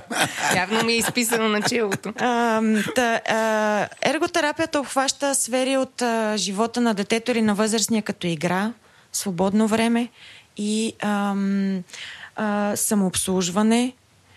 И ще дам много такъв нелеп, може би, пример, но примерно да кажем, някой си чупи кръка много сериозно и трябва да седи 6 месеца на легло. Mm-hmm.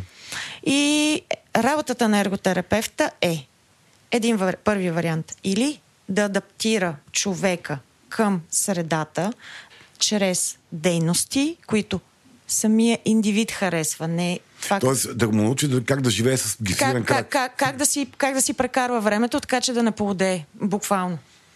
Mm-hmm. Защото дейностите са нещата, които ни извършваме 24-7. Mm-hmm. Ние винаги сме в някаква дейност. Дали ще е дейност да го научиме как да слиза от леглото, за да може да отиде да гледа телевизия, mm-hmm. или ще е дейност как да си развива бизнеса онлайн, докато така или иначе е в леглото. Е в леглото. Нали, хиляди варианти. Другия вариант е, в зависимост от случая, да адаптираме средата към индивида.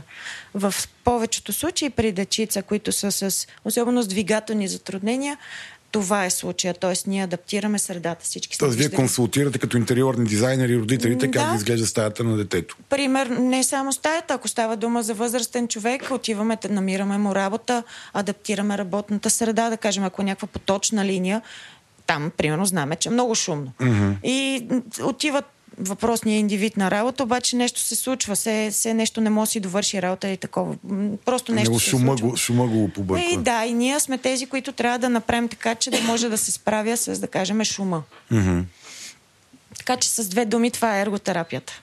Окей, okay, т.е. вие работите за развиване на хората да се адаптират към ситуацията, в която са и към средата и, и, и дизайнирате и средата така, че да е подходяща за хората. Чрез дейности. Чрез, чрез дейности. И това къде се учи? Това по принцип може да се учи. Единия вариант е в София и във всичките медицински а, университети, които ги има, което, което е така наречената рехабилитация и ерготерапия. Mm-hmm. Но чистата ерготерапия без медицинската рехабилитация се учи само единствено в Русинския университет, тъй като той е единствения акредитиран а, в последствие, след като си вземеш дипломата, да е призната в цял свят. Ти там си завършил? Там завърши второто си висше образование, да. И това е достатъчно? Не. Никога. Никога не е достатъчно.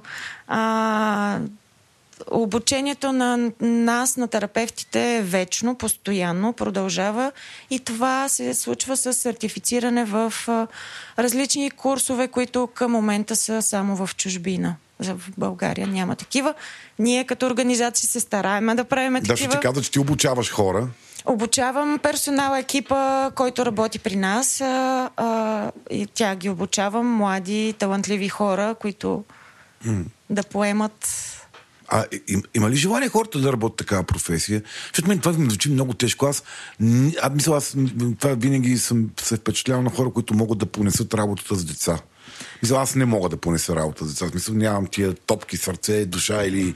Да, бе, нищо нямаш просто. Нищо си нямам, не мога. Мисля, да, аз не мога да понасям страдащи деца. Мисля, аз няма го издържа. Напълно те разбирам, аз пък обратното не мога да понася, да, да понеса а, възрастен човек или по-големи хора да, а, да страдат, така че затова работя с деца. Ага. А, но има, има, а, има а, така млади хора, които искат да пробват.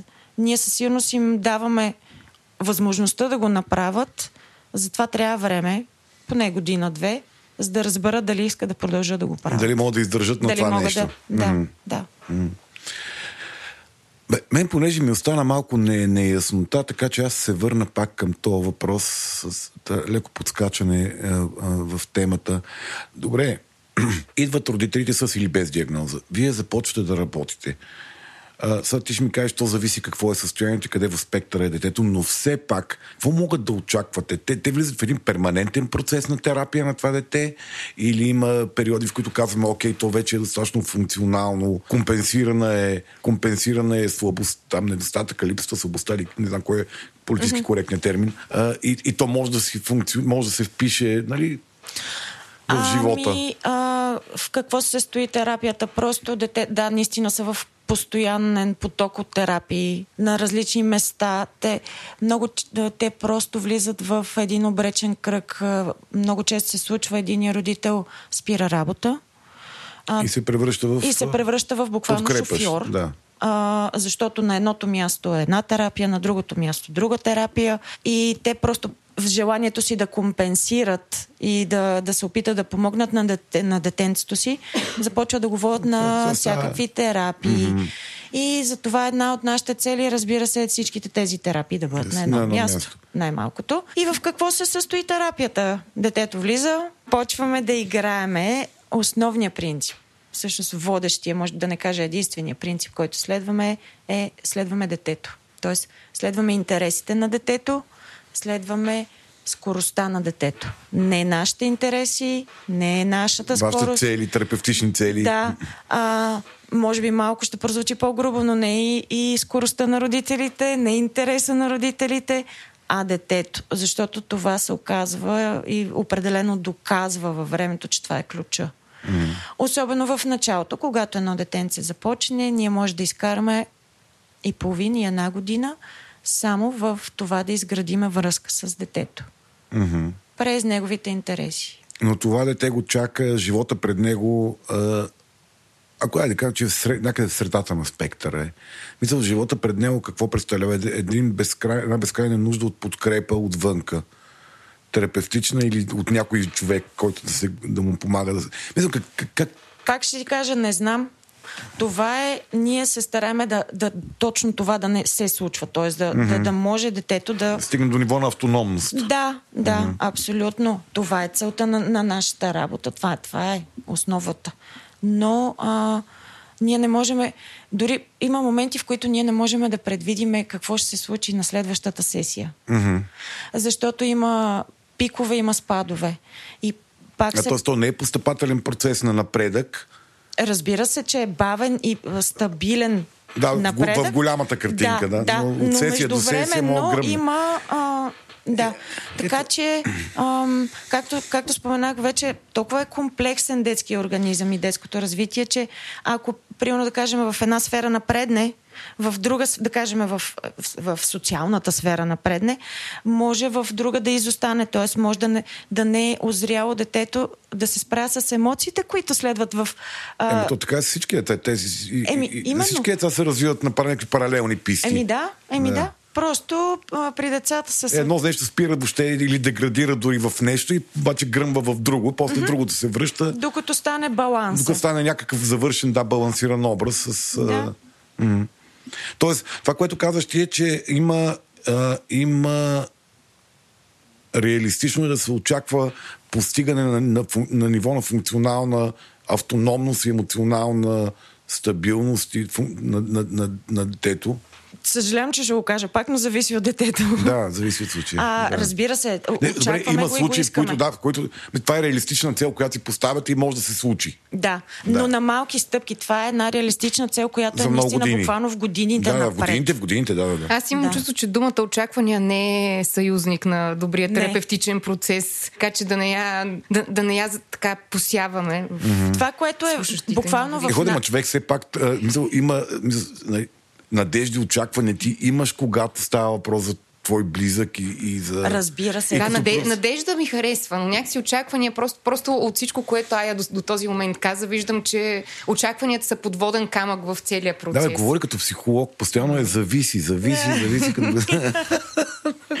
А, не, представи си, наистина в нашите глави а, целта е тази, която ти казваш, наистина напред във времето. Но, но стъпките и целите, които си поставяме, са, са просто една малка стъпка напред. Mm-hmm. Още една малка стъпка, още една малка стъпка. И се опитваме да бъдем реалистични с, с родителите, защото да ги заблуждаваме или Да, да ги държим в невидение и да, Да. казваме, о, не знам, нали, ами то. И така нататък, нали, а, не са опция, естествено. Тоест, картата на масата е добрата, доброто партньорство между родителите и терапевта. Абсолютно. Децата усещат ли отношенията между терапевта и родителя какви са? Тези деца усещат всичко. Като всички деца. Буквално, ако днеска съм по-недоспала, примерно, тъй като примерно моята се, първа сесия започва в 8 часа сутринта, и, и ако съм просто ми е по-крив ден, ей, всичките го усещат много. Това Нямаш са- право на махмурлуци. Не, не, не. Това е така наречената корегулация, която също се основополагаща в нашата работа, защото ние Какво е трябва... корегулация? М, корегулация е... Първо, знаеш какво е саморегулация? Нека го обясним. Той, Слави какво знае, тук няма много голямо Няма значение в този подкаст, Слави, какво другите, знае. Да, другите какво знаят. А, саморегулация а, за всеки един от нас въжи. Пр- Представете си гъста и спирачката на колата. Mm-hmm. Тоест да не сме много спрели и да не сме много на газ. Mm-hmm. А, като цяло по отношение, говоря на централната нервна система, най-вече автономната. И това да можем, м- примерно, всеки има механизъм за саморегулация. Да кажем, моя е а, да дъвча дъвка. На другия да си въртат косата. На третия си клатат краката. Нали, всеки има пръстените. Много често сме ги срещали тези. При мен е кимането, очевидно. Да. А при дечицата, съответно, а, когато са бебета, първо е сученето, плаченето, този тип, люлеенето, което mm-hmm. ги успокоява. А, и те трябва да бъдат а, в баланс. Гъста и спирачката да бъдат окей, така че да не стане беля. Корегулацията е тази, която е, е, я дава човека до детето. Мгм. Тоест, ние първо трябва да можем да корегулираме детето, бебето или възрастния няма значение, и човека до нас. В момента се едно ние сами се, Си се корегулираме тук. за да можем да бъдем саморегулирани. Тоест, ето аз това ти казах, Слави, ти ме познаваш добре, трябва ти така да направиш, че аз да се успокоя. Тоест, ти трябва да ме Да те подкрепа да, да, в спирачката или в гъста, в зависимост от кое имаш нужда. Но това става дума за чисто на първо ниво физиологичен, неврологичен процес, после вече имаме емоционална саморегулация и така нататък. Mm-hmm. А, та така. Добре, и т.е. те като те усетят, че ти си леко щупила, изгънала кънките тази сутрин, mm-hmm. какво се случва? Еми, и те са, и те са объркани, Децентрират се. Децентрират се и те. Не знаят. Защото не си да. стабилен партньор, Да, не си добрия да. партньор за корегулация. Да, примерно да кажем, ако детето се разстрои, което често се случва, а, аз трябва да съм почти против неговата противоположност а, и просто да валидирам това, което му се случва в него. Аз трябва да го оставя да го преживее. Не мога да го лиша от тази емоция. Да не му бива. кажеш не реви, спри, да, не се всичко ще е наред. Да. Да. А, обаче, ако и аз самата съм леко тревожна, нещо ми се случва на мене. Живот. М. Съответно, детето по, или по-трудно се успокоява, или получава смесени сигнали. Усеща, че нещо отнема повече време. Е, така това да като, кажа. вие като психотерапевти си. Това ще да кажа, това не е ли по-скоро типично за всякакъв си терапия или психотерапия на деца? Предполагам, не, но... Психотерапия на възрастни също. Е, на, да, да, но на деца особено, защото те са много по-сензитивни. По-сензитивни но, и реактивни. най-валидно е за родителите. Това е нещо. Добре, а като се, скар, като се скарате с родителите, т.е. ако сте имали сесия с родителите в коридора, в която се, се сдърпвате нещо, ще кажа, че това е част от играта. Мисъл, цялото напрежение, всичките неща избиват в отношенията между вас. А... Децата усещат ли го после? Мисъл, усещат ли, че Mm-hmm, да. това се... Част от играта е, ама ние като стараем се като терапевти и специалисти да не стигаме до там. Mm-hmm. Тоест ние, ние отново сме тези хората, които трябва да корегулираме родителите. Родителите, защото ги разбирате да къде си, да, какво има. И да ги придружаваме в етапа, в който са, да, да сме там за тях. Това е нашата цел. Наистина, естествено в практиката за 15 години се случвали такива неща, но в момента, в който се случи, просто трябва да приключат взаимоотношенията, защото детето страда от това. Mm-hmm. Детето е, на, на, нашата цел е детето. Mm-hmm. Така че ако родителите не са окей, okay, така да се каже, да водят детето при нас или при друг колега, няма значение. Идва един да момент, в който да. просто то не става ясно, че mm. няма да, няма да се получи. Да. Mm. Звучи, въобще това, с което се занимаваш, звучи като една много благодарна дейност, която въобще не си притиснат от всякъде. От... И най-вероятно се къпете в пари. Да, да, да, най-вече, най-вече. Да. Това... Сутрин от 8, като се почнат ни Едно къпане. Едно къпане, Едно къпане с пачки. Смяна на памперси и, и кризи. Да, да, да. Добре. Ще го работиш това, което работиш, а? Нямам абсолютно никаква идея. От дете знаех, че ще го правя това. И просто един ден, когато дойде момента с правочника за университетите, там mm-hmm. не четеш. Mm-hmm. И просто го видях формулирано, това, което ми беше в главата, го видях формулирано в абзац. Пише, в случая тогава беше за специален педагог. Mm-hmm. И просто кандидатствах. И после, след като започнах работа и се м- буквално зарибих за аутизма, а, и съответно почнах да се обучавам допълнително, допълнително и така до днес. И, и продължаваш да нямаш никаква идея, що го работиш. Абсолютно, това, просто го обичам. Mm-hmm. Добре. Окей. Okay. Мариана, да, да, понеже нашето претъпкано автобусче отново почва да, да, да, да доста е наближаваме, час пик. Да, наближаваме необходим спирката, където трябва да слезем от, от, тази част от разговора ни. Нещо имаш ли да пропускаме ли? Да, радвам се, че си знаела, че искаш да се занимаваш с това и че така със сърце го правиш. Мисля, мисля, че тази тема така очерта, че сърцето е много, много важен участник в, в процеса на работа с невронетипични деца и възрастни. Mm-hmm. Сърцето, търпението и милостивостта. Да, и, и да, някакси търпението е цяло. Mm-hmm. Търпението е някакъв такъв лайт мотив, mm-hmm. който се прокрадва през целия епизод в, във всички разговори. За търпението ще чуете много и в следващата част от епизода, когато ще си говорим с доктор Бояна Петкова за другия, така, другия обичайен за подозрям в, спектър, в сферата на невронетипичното, именно а, живота с а, синдром на дефицит на внимание. Дефицит на внимание. Хиперактивност и, и, и дефицит на с внимание. или без хиперактивност, както ще чуете малко по-късно. Добре, супер, Ая, благодаря ти много за този разговор. Да, на мен лично ме така ми се наместиха и просветиха доста неща, въпреки че те се познаем от години. Ти си ми разказвала различни конкретни случки от твоята работа, някакси сега в момента би бил много по по-голяма представа за това, какво всъщност правиш и надявам се нашите слушатели също. Добре, че е този подкаст да си опознаеш приятелите. Да, бе, смятай само. и аз много благодаря за възможността и да много съм била полезна. Вярвам в това. И продължаваме напред с а, третия ни гост по темата, след двамата експерти. Още един експерт, но малко по-специален. Това е доктор Бояна Петкова, която всъщност е а, вдъхновител на днешния епизод причинител, продуцент или както там искаме да го наречем. Тя е педиатър, активист, автор на един много-много готин блог, който е доста популярен сред родители, както на невротипични, така и на невронетипични деца, именно Муха без глава, история от света на ADHD. А, да, и... Аз като човек, който е такъв изпитвам афинитет към а, копирайтинга, моите поздравления за, за името на, на, на блога, жестоко е просто. И всъщност, да, Бояна, с Бояна ще си говорим малко за, за невронетипичното функциониране от другата страна на барикадата, от страната на човек, който живее с а, това състояние, както в ролята си на себе си, така и в ролята на родител. Така и в ролята на експерт, който така и в ролята работи на педиатър. с такива лица. Да. да. И така. Здравей, Бояна. Здравейте, аз много се вълнувам. Ние всички много се вълнуваме и ти благодариме много. Ам, ами, ако искаш ли да ни разкажеш въобще как, как се сблъска, въобще как се срещна изобщо с невронетипичното функциониране като тема? В какъв момент в живота ти изобщо се появи това? Ами, а, това се появи всъщност първо от ролята ми на родител.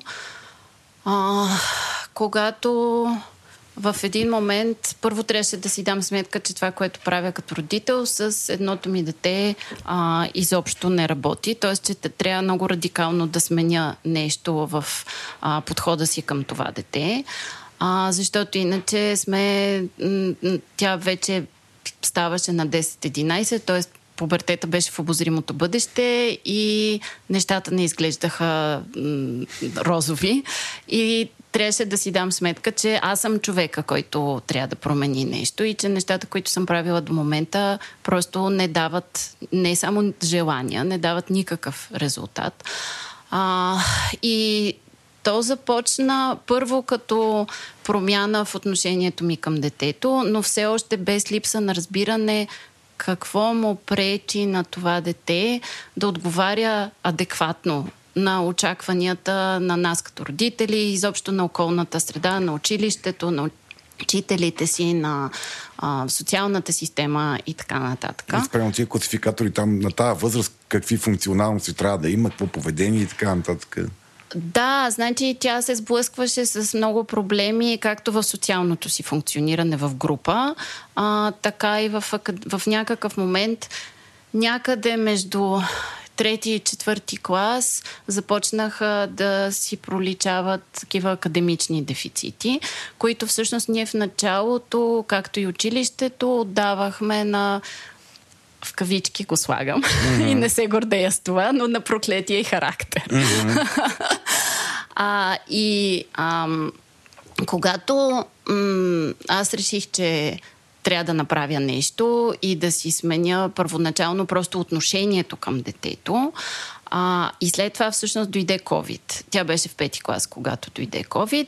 А, и започнаха да валят онлайн задачите от учителите, защото те нямаха синхронно обучение. Имаха асинхронно обучение, което значи, че ти получаваш в класрум сутрин една кофа с задачи и детето се очаква, че ще ги свърши. Ги реши самичко. Да а, или поне с някаква минимална помощ, защото все пак никой не му преподава.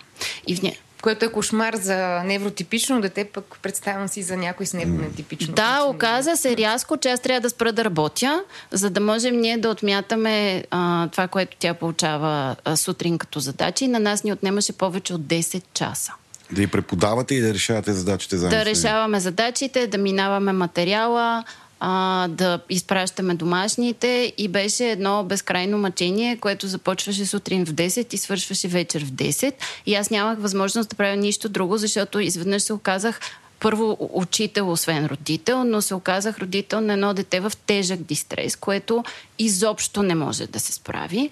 И Примерно, аз това винаги го давам като пример, а, да се научи да спуска височина в триъгълник на нас ни отне тя според мен, може би и до сега не се е научила. Две-три да. години ги отнема за, за момента. Но си спомням, че от отчаяние си бях направила с един триъгълник, си бях надупчила ръката, такъв пластмасов триъгълник. За... Стискане. От Просто не знаех какво да направя, защото всеки начин, който на мен ми се струваше разумен да обясня това, не водеше до никакъв резултат. Тоест тя можеше, примерно, като начертая една отсечка, да спусне към нея а, перпендикулярна права, mm. но в момента, в който начертая триъгълник и тя трябва да направи същото нещо, само че в триъгълника, тотално блокираше. И това се, случи, това се случваше реално с всички предмети. Тоест, материал, който е учен в трети, четвърти и пети клас надграждащо по биология, се оказа, че и аз знам, че тя го е учила, защото и предишните години съм го учила с нея, се оказваше, че тя сякаш го чува за първи път. Mm-hmm. А, това, че не може, примерно, да седне и да прочете целият урок по история от начало до край, сега, ясно е, че учебниците са безумно написани, дори за невротипичните деца е много трудно. А, но това, че не може да се осмисли съдържанието на текста всъщност. И просто наблюденията започнаха да се натрупват и в някакъв момент аз започнах да си мисля каква е причината за това. И започнах да чета а, и четейки, стигнах до въобще до тогава, всъщност концепцията за невронетипичност не ми беше наистина Хрумвала. позната. Мгм. Тоест имах класическата представа за диагнозата, примерно ADHD а, или синдром на дефицит на вниманието с хиперактивност, че това са едни деца, които не могат да стоят мирно, висят от лампиона. От и- скачащото дете. да, което се оказа всъщност, че първо се отнася за много малка част от тези деца всъщност mm-hmm. и те са, нали, това обикновено са предоминантно момчета, т.е. Тези, тези деца, които ам, по този начин функционират, са много малка част. И че всъщност диагнозата има и други форми, като например така наречената inattentive, т.е. невнимателна форма. Това са основно момичета, които всъщност изобщо не изглеждат хиперактивни и там много повече а, всъщност е проблема с дефицита на вниманието, който може да се разглежда както нали, невъзможност да се концентрираш достатъчно дълго, за да освоиш някакъв материал. Той всъщност е а, на, първо, на първо място е проблем с мотивацията, с вътрешната мотивация. Mm-hmm. А, защото ти, за да можеш да се концентрираш достатъчно дълго, за да го направиш това, трябва да можеш или защото ти е интересно по пътя на практика, mm-hmm. на интерес, следвайки интереса си да го направиш, или тъй като ние поставяме децата всъщност в образователната система в една ситуация, в която те учат много неща, които не са им интересни mm-hmm. и никой не ги е питал дали mm-hmm. искат да ги учат. Но част от децата се справят с това просто защото са приели. Това трябва, Трябва да, да се слушат, направи. да. Да. А, при, оказва се, че при тези деца с невронетипично или дивергентно, или както искаме да го наричаме функциониране, това просто изобщо не работи. Това трябва да го научиш, защото някой е казал, че трябва. Просто изобщо не работи. Добре, а, аз тук, ако мога направо да фащаме бика за рогата, защото, нали, защото ние знаем, че то бик е някъде в стаята, направо да го почваме. Сега, а, какво означава, че не могат да го направят? Не са научени да го правят? Въпрос на проклетост на характера ли е? Или е наистина физиологична неспособност на техния мозък да, да интегрира наложени занимания и да инвестира дълго време фокус и концентрация, т.е. енергия в такъв тип задачи? Що аз съм сигурен, аз слушайки те тебе в момента, на мен в главата ми върви вътрешния скенер спрямо моето дете. Нали? И тя не го прави, защото е проклета, тя, нали, тя, тя се разсейва, тя лесно се... И много родители, това може да се каже за много деца, нали, в предучилищна възраст. Нали, че се разсейват, не обичат наложени занимания, че се изморяват, ако трябва да правят нещо систематично. Тоест, къде, е, как се поставя диагнозата? Тоест, кога казваме, че е диагноза, Ами, значи тук опираме всъщност до а, основното нещо, което разделя невротипичните от невродивергентните или нетипичните mm-hmm. деца. И това са така наречените изпълнителски умения или екзекутивни Да, умения. екзеку- да. А, които сега експертите спорят колко са точно. Аз ще скицирам няколко от тях. А, едното е, например, умението да започваш действия, т.е. така наречения task initiation. Това просто да спреш да правиш каквото правиш и да започнеш някакво друго действие. Mm-hmm. След това, това е умението да си планираш де, дейността, да разделяйки я на стъпки и да ги изпълниш в определена последователност. След това, това е време, а, умението да си планираш времето. Повечето невродивергентни или невронетипични хора имат така наречената слепота за времето, time blindness. А, и това е причината защо ние правим всичко в последния момент, след последния момент или а, имаме проблема с вътрешната мотивация, т.е. че външни мотивации не действат. Действат. Мотивацията при тези хора се базира на две или три основни неща. Да ми е интересно, да ми е лично важно на мен или да е спешно. Тоест нещо, което не ми е интересно и не ми е лично важно, трябва да стане супер спешно, за да съм в състояние изобщо да се, мотивира. задействам да го То- свърша. Това, това не е ли универсално за хората? Ами, има хора, които а, реагират. Разбира се, всички искаме да имаме вътрешна мотивация за нещата, които правим, но тук идват хората, които казват, да, но има много неща в живота, които не са ни интересни и важни. Но се налага въпреки да ги това правим. трябва да ги правим. Да. И има хора, които могат да се организират за това. Има хора, които не могат, просто поради начин. Защото усилието на волята при невродивергентните хора не работи. Аха. Или ако работи, води всъщност до така наречения невродивергентен бърнаут дългосрочно. Тоест самоконтрола е това, което да си наложиш сам на себе си да правиш нещо, което не ти е спонтанно интересно, е това, което не функционира при тях в такава степен. Да, както и емоционалната регулация, както и контрола на импулсивността, защото това е свързано, нали, правиш нещо, идва ти някакъв импулс, да не го последваш веднага, mm-hmm. да го потиснеш. Да отложиш удоволствието, да... Да, да или да знаеш, че това, което а, правиш, няма защото много често имаме конфликти с тези деца от типа на добре бе, ти нали знаеш, че това, което правиш, накрая ще доведе до недобър резултат. Да, те логически знаят това, но всъщност в момента, в който имат импулса, не могат да го потиснат. И тук, да, тези неща се включват в а, екзекутивните умения а, и, и всъщност тук се къса, тук се къса веригата, така да се каже. Добре, т.е. това, което много често ние приписваме на характера на човека, нали, той е мързелив, той е не- непокорен, той е а, Ами- импулсивен, той е а, такъв... А, гледа само да му е лесно и да му е готино. Всъщност причината може да е а, структурата на централната нервна система. Точно така, защото много често всъщност децата, аз понеже в момента се обучавам в една парадигма, в един модел, така да се каже, за работа с така наречените експлозивни деца, каквото и да означава. Това е избухливи деца, въпреки че тя Емоционално работи... избухливи, Емоционално да. избухливи, въпреки че всъщност този модел работи и с възрастни, и с невротипични хора, т.е. той работи добре с Тоест хора. management, това, не, което е при не, възрастните. Не, въобще anger management, Аха. съвсем друго нещо е. А, просто приема, този модел приема, че ние, а, ако можехме, бихме. Тоест, а, Добре. а, тоест, че всъщност никой не би искал да се самосаботира. Децата искат да ни съдействат в това да изпълнят нашите очаквания, защото просто така се живее много по-лесно и приятно, когато не си в непрекъснат конфликт с, С- света. с- да. А, но че те имат тези реактивни поведения, защото всъщност имат не, недостатъчни умения в определени сфери. Част от тях са екзекутивните умения, други неща са такива неща като сензорната интеграция. Ам, Какво е сензорна интеграция?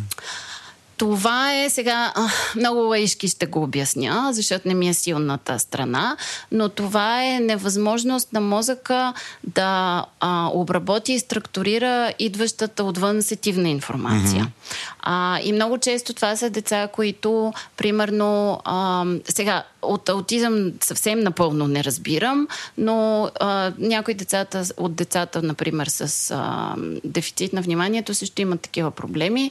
А, примерно децата, които не могат да носят определен тип дрехи, защото ги усещат неприятно mm-hmm. по тялото си. Моята дъщеря години наред се чудех, защото това дете не може да яде с прибори, винаги яде с ръце, включително навънка в ресторант.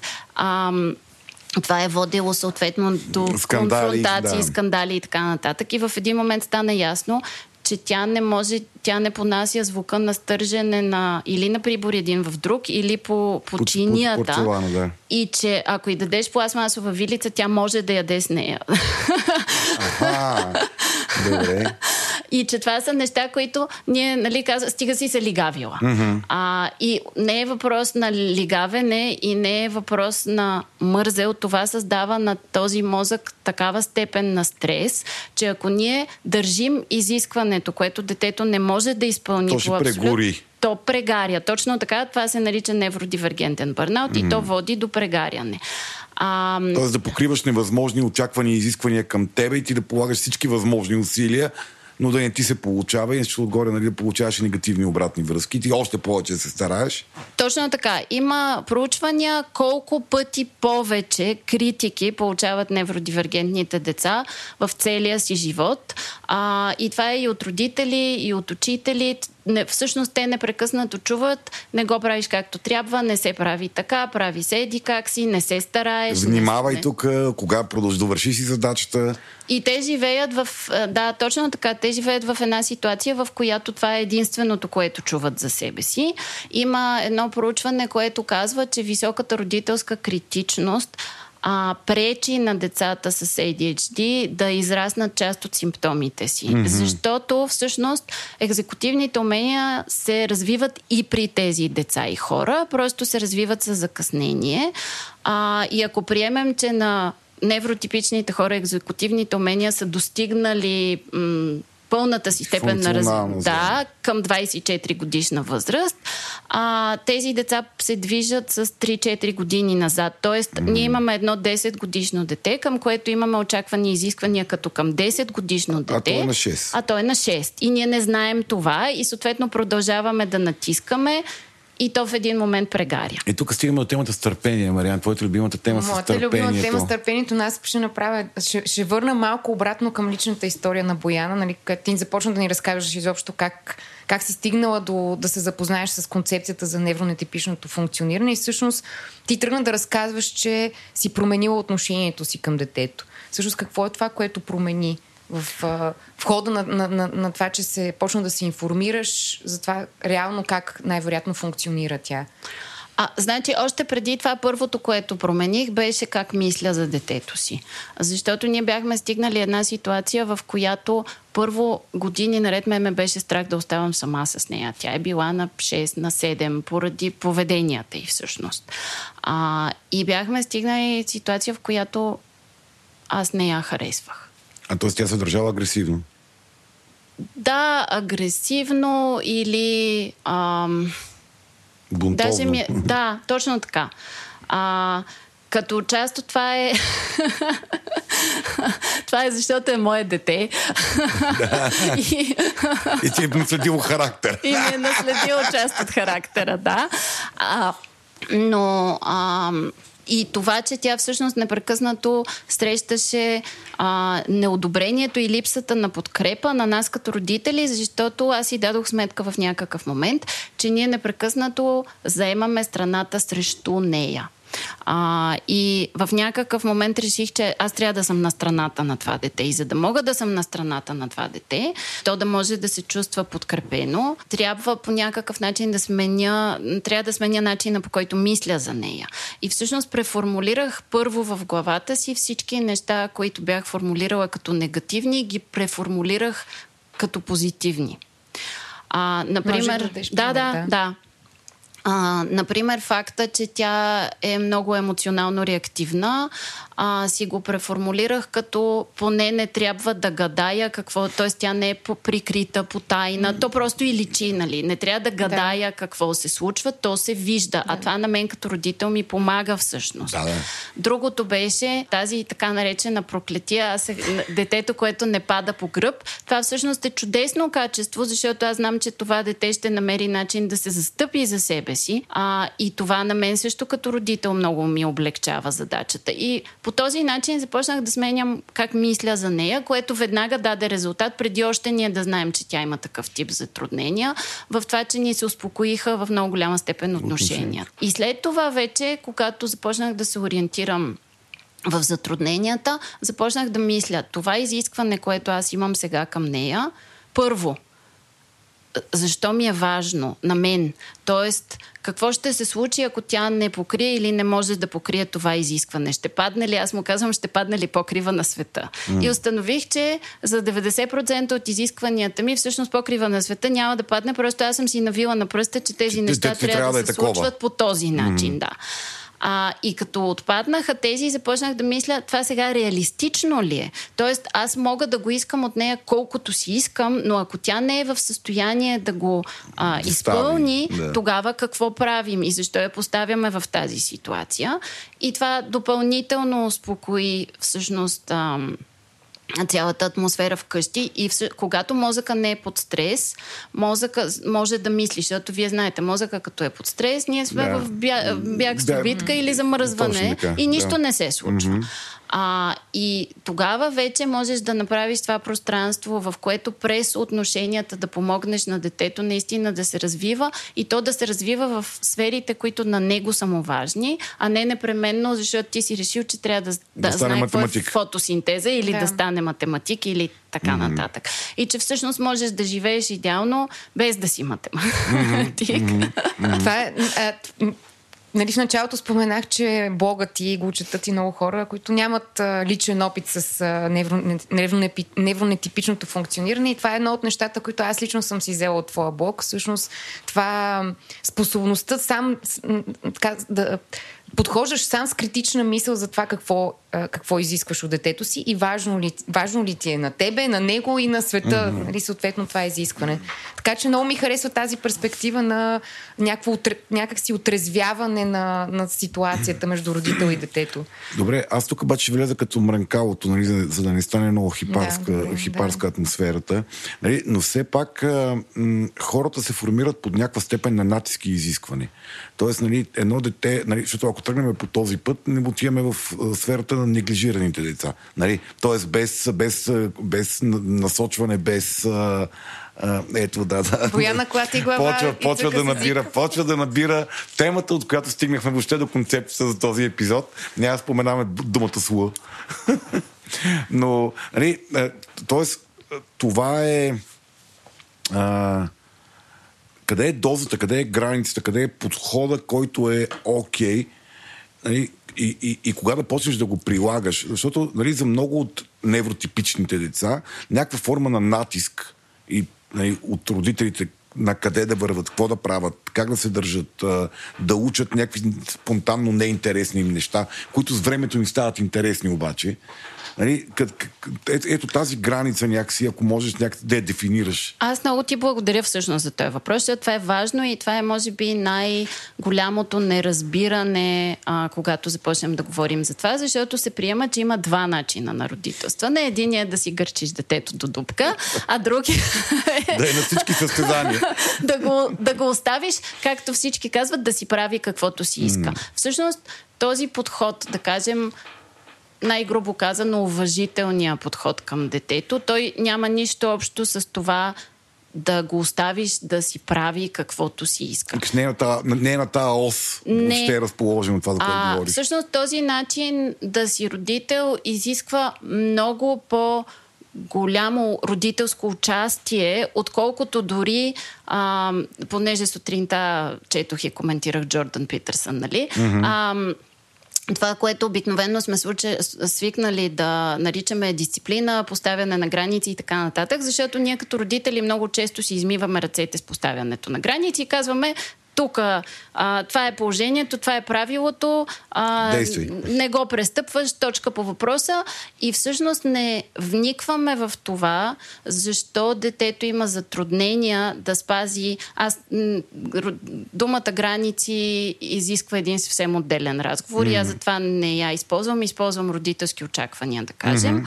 А, смята се за напълно легитимно да имаш родителски очаквания, както и света има непрекъснато очаквания към всички Към нас. човека, да. И това е напълно легитимно. И ако детето може да посрещне тези очаквания без големи затруднения, без това да води до някакъв тип драма и реактивност, а те са напълно легитимни, т.е. ние не ги сваляме. Ние не сваляме по дефиниция всички родителски очаквания от детето си. Ние държим тези, които детето без проблем изпълнява. Mm-hmm. А, и всъщност аз ако нямах невротипично дете, нямаше да знам, че такива деца съществуват. Аз имам едно по-малко дете, което сяда и си пише домашните. А, което, когато не е на училище и учителката изпрати какво има да се свърши за деня, аз си го препращам на Viber, тя е в трети клас, тя си отваря учебниците и дори не ме пита да й разясня материала. Т.е. тя сяда, чете го, прави го и, И си всичко това приключва за 40 минути. Това е дете, което свири на пиано а, и не се налага, като му кажеш измий чините, отива измива чините. Да, не го повтаряш пет пъти. да. А, докато, примерно, голямото ми дете а, ще разходи кучето, ако аз я помоля, но аз трябва да я помоля от предишния ден, защото тя има нужда, ако я помоля, Да разходи кучето сега. да. Точно така. Тя има нужда от това време да си, или поне няколко часа предварително, mm-hmm. за да си го подреди в главата. Отказа и да го направи сега веднага не е защото тя не иска и не иска да ми помогне или няма отношение към кучето. Но това е стресира до степен, която ние мисля за нормален човек е някакво е страшно събитие това. Точно така. И всъщност това, което правим е когато видим, че детето, независимо от типично или нетипично, а, че детето има проблем с това да посрещне някакво очакване, тук вече започва разликата, защото а, обикновено съветите са трябва да държиш границите по-силно, нали? Mm-hmm. А, не трябва да отстъпваш.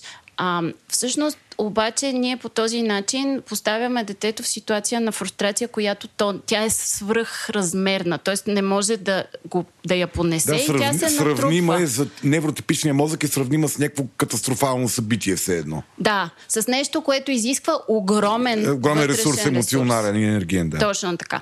И тук вече идва а, тази система или модел, в който аз се обучавам, при който не казваме детето ще си прави каквото си иска, а казваме добре, значи правим оценка на това какви са изоставащите умения, като обаче голяма част от тези умения ние не можем пряко да го научим детето да на тях. Тоест не можеш да. да научиш някого пряко на емоционална регулация, като го караш да прави определени неща и той изведнъж ще развие емоционална mm-hmm. регулация. А, и описваме ситуациите, в които детето има проблеми, след което казваме, окей, а, не можем да решим всички проблеми наведнъж, затова избираме един, два или три, в зависимост от това колко сме добри в това, което правим. И останалите проблеми, временно тези родителски очаквания ги сваляме, снемаме ги просто. Mm-hmm. И това са неща, които ние сега няма да адресираме. За да създадем обаче пространство и да освободим ресурс, да адресираме другите, които сме преценили, че са ни приоритетни в момента. Когато намерим решение на тях, вече нещо друго става първо в списъка и става приоритетно. И това, което е много важно за мен родителите да знаят, е, че всъщност ам, когато сваляме очакванията, ние не ги сваляме за винаги. Mm-hmm. Тоест, ако приемем, а ги че... дозираме. Да, ако приемем, че детето сега няма си мие зъбите известно време, защото има нещо много по-приоритетно, което трябва да бъде адресирано и трябва да му дадем възможност то да има ресурс. Не можем да искаме от него всичко навсякъде наведнъж. Да, нали? защото те за някакви неща, които нас ни струват много прости, и за тях са, все едно си ги поставя в един... планина трябва да из... Да, някакъв малък екстремен COVID. Нали, и, да, и да останеш къщи да работиш и се организираш целият живот и да обучаваш децата, мисъл, нали, възрастният човек много изисквания ни се събраха тогава на куп и много хора изтрещеха. Да, не. А за... Присъстващите може би направим изключение. Да, точно така. Ми всички преживяхме някаква много сериозна форма на дистрес тогава, а за тях тази ситуация да го накараш да е, учи по математика, литература и, и после да измие чиниите нали, и да разходи па и кучето.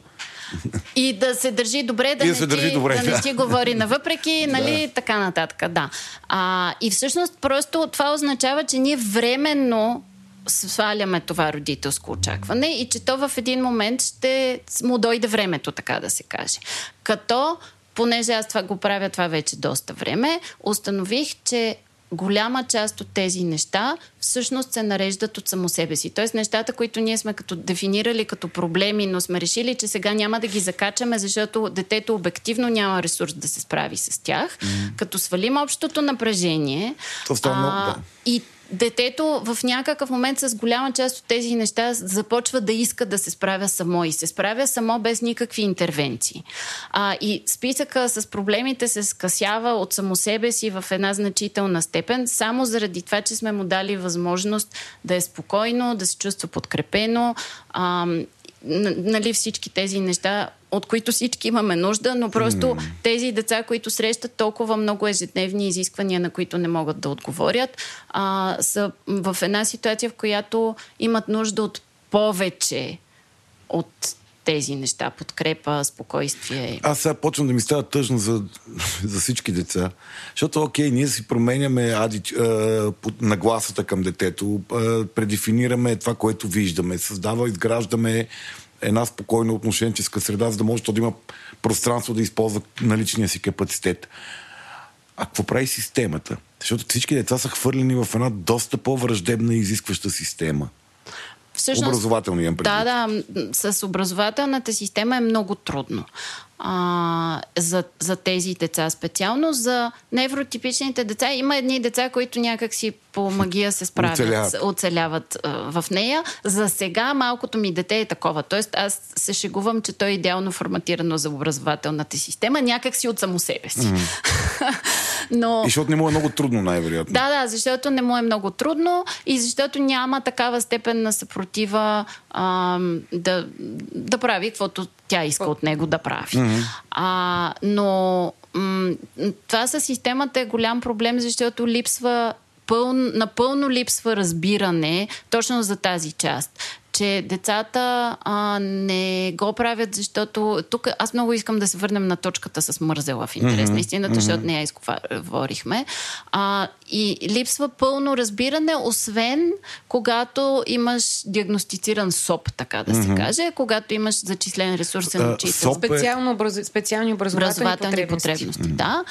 А, имаш зачислен ресурсен учител, но тогава пък имаме стигмата. Тоест, Тоест ти трябва да имаш диагноза, за да бъдеш признат като за, за индивид, който трябва да бъде зачитан по Щадящ, различен начин. подкрепен, да, Подкрепен по различен подкрепен, начин, да. А, и за щастие има тук там е проблясъци в образователната система, но те всъщност са отделни хора. Mm-hmm. Те не са по никакъв начин някакъв системен стремеж за това да подкрепим всяко дете там, където то е. Mm-hmm а, и да го посрещнем. Защото всъщност това, което ние трябва да направим като родители на деца с такъв тип затруднения, е да посрещнем децата там, където те са, а не там, където Те да на дойдат нас там, ни където се ние иска. искаме. Да. Да. да. Аз, аз идвам при теб, а не ти ела Да, тук. да. Ти като човек, който много четеш и много се информираш по темата на Запад, по-различно ли е отношението на системата към невронетипичните деца? За България е ясно. Мисля, че няма какво да го дъвчем и да го предъвкваме, но Много зависи. А, в Америка, например, в Штатите, има така наречените IEP или План 504, където всъщност са описани така наречените облегчения, accommodations, които тези деца получават. И спрямо... Но пак трябва да имат поставена Но диагноза. трябва да имат поставена диагноза, точно така. А, и всъщност прямо индивидуалните им особености има определени неща, които са описани в този план, с който учителите са длъжни да се съобразяват, така че детето да може да остане емоционално регулирано и да може максимално да, да си използва да, капацитета да. да. спокойна среда. Това, което ние имаме е ресурсен учител, който учи допълнително с детето а, и някакви облегчения при такива стандартизирани изпитвания. Mm-hmm. А, примерно, моята дъщеря не може, а, шум я натоварва страшно много, до степен тя изобщо да не може Блокира, да мисли. А, и с бележка от нейната а, психоложка успяхме да, да издействаме в училището да носи тапи за уши или шумозаизолиращи слушалки, нещо, което да й помага. Удължено изпитно време или евентуално да си пишеш контролното отделно от другите, но м- са много такива бейсик тези облегчения. Тоест те пак не адресират индивидуалните проблеми и затруднения на Да, конкретното той дете. даваме им това, нали, на който му върши работа, му върши Да. работа, на който не, сори. Да. Това даваме. Много искам да говорим за мързела, защото... Да. Да поговорим за мързела. Ето ние като ни мързеливи а, хостове, ти си зададе сама въпроса за мързела. Ами аз за интервюри направо сама. Най-добре. А, аз сега тук много скандално ще кажа, че в а, парадигмата, която аз следвам, всъщност това не съществува. Mm-hmm. Мързела. Детето е мързеливо, не съществува. Съществува, детето не може да направи това и за това не го прави. И аз вчера мисля, че записвах едно видео ония ден за мухата, където се опитвам да го обясня. А, аз имам като, както ти каза в началото, аз съм високо функциониращ човек, който обаче се идентифицира като невродивергентен. И аз имам гигантски затруднения с някакви супер елементарни м, битови задачи, Житейски така неща, да кажем. да. Да. А, и ам, много често съм пускала снимки в мухата на пълната си мивка, защото това е очевидно. Е, добър симптом. А, и аз всъщност не е, че аз не го правя, защото, защото ме мързи да го свърша и предпочитам да седя и да гледам сериал, примерно, mm. или нещо друго. А, просто затруднението ми, аз искам да го свърша, мога да го свърша, чисто, чисто технически, аз знам как се мият чини. А, И съм добра. Случило се е да ги мия. да, нямам, защото ние не си даваме сметка, освен това, че нещо, което изглежда като миене на чини, изисква страшно много. А, можем да го разделим на много малки стъпки, Стъпки. всяка от която може да е проблем. Единият проблем е а, транзициите, т.е. да спреш да правиш едно нещо и да преминеш започнеш към да нещо друго. друго. След това да започне task initiation, т.е. това да започнеш да правиш нова задача. След това някои хора имат сензорни проблеми, не могат да понасят, да им тече вода по ръцете, Пяна нали, всички и тия неща, пяна и така нататък. А, и съответно всяко едно такова изискване, което изглежда много елементарно, може да се раздели на много малки неща. С някъде, ако там се чупи по веригата, човека просто не може да го направи. И м- м- ние можем да го обвиняваме колкото си искаме за това, че той не го прави. Но той Това няма да го нито- направи. Това няма по никакъв начин да му помогне да го направи. Аз съм сигурен, че някъде тук част от нашите слушатели в главата им се обажда а, добрия стар Нешка Робева. Добрата стара Нешка Робева някъде тук се обажда и казва, бе, какво означава не може? Мисъл, няма не може. Натиска, проявява воля и над, а, а, фокусира се, организира се и действа. Точно така. И стигаме до деца в а, трети, шести, десети клас или когато трябва да навлизат вече в собствения си живот, които са в абсолютен бърнаут. В тези общности, които са на невродивергентни хора в чужбина, а, непрекъснато се срещат истории на хора, които са в бърнаут до степен така, на- нали, отказ да ходи, невъзможност да отидеш на училище, защото просто си приключил курса. А, mm-hmm. Или завършил си училище, трябва да си поемеш живота, обаче си толкова прегорял. Изтощен, че не ти се почва. Да. Тоест, разбира се, че ние можем да продължим да натискаме. Въпросът е какво искаме да, пос, да постигнем и дали ни е много важно да постигнем краткосрочната си цел, т.е. да измиеш чините сега, да си измиеш зъбите тази вечер, да, да си напишеш домашното днес или мислим дългосрочно а, как да помогнем на тези деца, които в някакъв момент вече няма да са деца, а, да си... Да, Да имат по-пълноценен живот. Ами аз го наричам да хакнат себе си. Mm-hmm. Тоест да се научат да се справят с изискванията на света и на другите и на живота с, нали, с, имат. даденостите Да. си. Да. Не въпреки това не е ли задачата за всеки човек? Някак си, защото Да, да, всички да, ние имаме но, дадености. Но, но, някак си е по-различно, когато, Когато имаш... тези дадености са е, е, по-различни, нали, да. е- един тезгях с ресурс и когато имаш е, една трета от Просто трябва да ресурс. си дадем сметка, че ам, това са деца и хора, които ежедневно са изправени пред много неща, които за невротипичния човек не представляват усилие. Mm-hmm. Всяко такова малко нещо за тях представлява усилие. И, и това усилие се натрупва и води до изчерпване на ресурса и понякога води до трайно изчерпване на ресурса. Добре, Бояна, ти си, а, ти си човек, и аз като те наричам високо функциониращ, не те наричам в а, контекста на високо функциониращ човек с диагноза, а ти си високо функциониращ успешен човек спрямо общите стандарти за човечество. Нали, ти си а, известна, доказан професионалист, търсен професионалист, майка на деца и така. сме. Ти си реализирал се живо- успешно в живота човек. Но, но ти, ти си успява да го постигнеш това нещо с тези дадености и не си в- момента не си в бърнаут, макар често обичаш да казваш, че си. А, нали, а, как става? Как хакваш себе си? Значи в момента не съм в бърнаут, но през 2000... Това са двете години в моя живот или даже три. А, аз бях абсолютно занулила през края на 2017-2018 година. А, както обичам да казвам, три месеца гледах тавана, три месеца гледах в сериали, три месеца гледах морето и след това можех да започна отново да правя някакви неща по много малко, примерно по два часа на ден. Защо... Тоест ти си била в тежък бърнаут. Да. Но то това случва на всеки. Може да се случи на всеки. може да се случи на всеки. Беше сек, бърнаут с екстри, да кажем. Mm-hmm.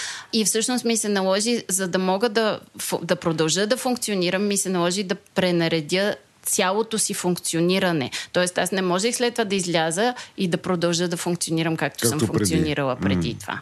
Но, но, но ти си постигнала тези успехи, т.е. ти си а, преминала образователната система, преминала си в Германия, мисля, висше образование, където нали, най-вероятно се учи също, не е айляк. Нали, а, разработила си собствена практика като лекар, а, правиш блок, отглеждаш две деца, едното, които нали, се гледа само, както разбрахме, другото обаче не е точно така. Нали, някакси, какво ти е помогнало да минеш през този път? Мисля, надали имало сопаджи. Слави, мисля, че, че пита как как а, в, в тази биография се вписва и да, а, синдрома на и синдрома дефицит на, на вниманието. на дефицит на вниманието. Значи, а, аз съм от хората, които вероятно в много голяма степен а, им е важно каква обратна връзка получават от средата. И това, примерно, в ученическите ми години а, по някакъв начин на Нешка Робева какво mm-hmm. беше? Принципа mm-hmm. на Нешка Робева работеше. След mm-hmm. това, като станах студентка, всъщност нещата много се промениха и аз до години след това не можех да си обясня какво се е случило и защо се е случило по този начин, защото изведнъж се оказа, че това вече не работи. А, и единственото нещо, което ме прекара преследването ми, а, с пропуснат семестър, с м- така, а, с неща, които аз никога не съм си представяла преди това, че по този начин ще ми протече следването, а, беше, че, това, че аз много обичам това, което правя. Тоест, Личния тука, смисъл. Хака е в това, че аз правя само неща, които обичам да правя и за които съответно имам мотивация. Обаче, понеже много ми омръзват. А, реално на всеки няколко години трябва да променям нещо генерално в тях, за да може да продължат да работят. Да ти е вълнуващо. А, примерно, за такива хора като мен, спешната медицина е идеална, защото никога не е едно да, и всеки също. Ден е, всеки ден Да. си на фронта и винаги е шарено. Да, и точно възбуждащо, така. и в Нико- последния момент, и важно, и така нататък. Точно така. Да. Точно Има така. дедлайн буквално. Има дедлайн да. буквално. И аз дълго време правех нещо такова, т.е. бях в интензивния сектор на педиатрията. А, и това винаги те държи, нали, някакси не ти омръзва, защото на един такъв човек с този тип състояние, в момента в който му омръзне и му падне мотивацията, той вече не може да се накара да продължи да го прави. аз в момента правя някаква препратка, извинявай, мисля, просто за да по-добро разбиране, може би за мен, не знам дали за някой друг е важно. Аз в частната си практика много често работя с хора, които са стрес addicted. А, те, те, те в момента, в който падне нивото на стрес отвън, те почват сами да създават проблеми, за да има стрес около тях, защото те това сякаш им е начин на функциониране. Нали? Една от възможните причини е, че хората дълго време живели по този начин, мозъка им се изменя и те вече не могат да живеят по друг начин. Но може би това, което казваш ти, че това, това са хора, които това е начинът те да бъдат функционални. Тоест около тях да има екстремна форма на, на, на изискване, на вълнение, на опасност, ако щеш, за да, могат да се това мотивират. е спусковия механизъм, Да. всъщност, който ти задейства мотивацията. Тоест ти миеш чините, така. като идват гости и нямаш какво да сложиш, на- в какво да ми сложиш храна на Докато се, масата. докато се качат по стълбите. Като, на като, блока. идват, като идват на децата ми, децата ми започнаха да си канят гости с преспиване, което е идеално, защото... Да, сега пред... да се излагаме пред децата. Да, да, да. Добре, окей. Добре, и т.е. ти кажеш, че разликата, защото много хора сме така. Много хора сме способни да си зарежем кухнята за 3-4 дена, нали, в, в, да върви към любимата ентропия на Мариана. Нали, в един момент, като някой си дойде на гости, ударно да оправиш кухнята. Много хора сме така. Мисля, аз съм така за някои неща. Нали, но не смятам, че съм а, невродивергентен. Но това, което казваш е, че разликата между мен и тебе е степента на усилие и енергия, които трябва да положим двамата, за да се мотивираме да направим това нещо, което не ни е важно, интересно и така нататък. Това е едното нещо. И другото нещо е за колко неща в живота ти това въжи. Аха, окей. Дали е само за чиниите или и за чиниите и за да си изпереш чашафите или там каквото още. Мгм. Добре. А то всички си имаме нелюбими неща. Въпросът колко, колко са такивата неща важни в живота, ти, които... Нали... И колко от тия неща ти всъщност искаш да не са така, Аха. но не можеш Но не да можеш да се намериш със начин. себе си. Точно така. Примерно вкъщи е регулярно обичайното състояние на моя дом е ужасно разхвърлян, защото това е едно от екзекутивните умения, така наречения object permanence. Че нещо, ако е прибрано, за нашите мозъци то не съществува. А, изчезва. Поради което хората с такъв вид състояние си държат нещата хоризонтална повърхност е ад. Тя се зарива моменталически, защото ти си държиш нещата Видими. там, където можеш да ги виждаш. Mm-hmm. Да. И да, да, да ти напомнят за съществуването. Да, точно така. Същото въжи за стаята на... Ако реша да подреждам и прибера всичко, след това се оказа, че съм купила три неща от едно и също нещо, защото аз съм забравила, Че че, това такова. го имам. Mm-hmm. Също така, примерно, а, аз не мога да измисля какво да ям, ако не виждам храната пред себе си. Тоест, аз не мога предварително да планирам ам, какво ще ядем за цяла седмица, защото ако аз не съм в магазина и не виждам храната пред себе си, тя за моя мозък не съществува. Аз не мога да я измисля. Но в същото време ти можеш пациент, когато не виждаш, да планираш неговото лечение и да предвидиш какво се случи с него. А, винаги предпочитам да виждам хората, дори да е само онлайн. Примерно, не мога да говоря по телефона, полудявам, ако трябва да говоря по телефона. Предпочитам винаги да имам видеоконсултации, защото ми е важно да го виждам този mm-hmm. човек. Mm-hmm. Много, иначе мозъка ми не, някакси е много абстрактно цялото Ма то всички нещо. сме в някаква степен така. Да, това, въпрос на степен е пак. Да, защото нали, при липса на, липса на информация емпатията отива по дяволите. Нали, и то човека не е съвсем реален човек срещу тебе. Ами, мисля, че е въпрос всъщност на... В случая, мисля, че по-скоро е въпрос на обработка на данни. Mm. Защото аз още като студентка не можех да ходя на лекции, защото когато имам само звук, т.е. само чувам нещо, не го възприемам. На мене не можеш да ми четеш, защото аз не разбирам какво, Какво ми говориш. говориш. Аз трябва да го видя написано. Тоест, mm-hmm. не можеш да ми прочетеш едни изследвания, аз трябва да ги видя черно на бяло. Mm-hmm. А, м, ей, такива неща. Много трудно ви слушам. Много обичам да ви слушам, обаче някакво Да. нечовешко си. И може да сложиш по една малка И все, иконка. и все пак ни слушаш. Една което снимка, снимка. е И то внимателно, както Да, да. разказахме в началото на епизода.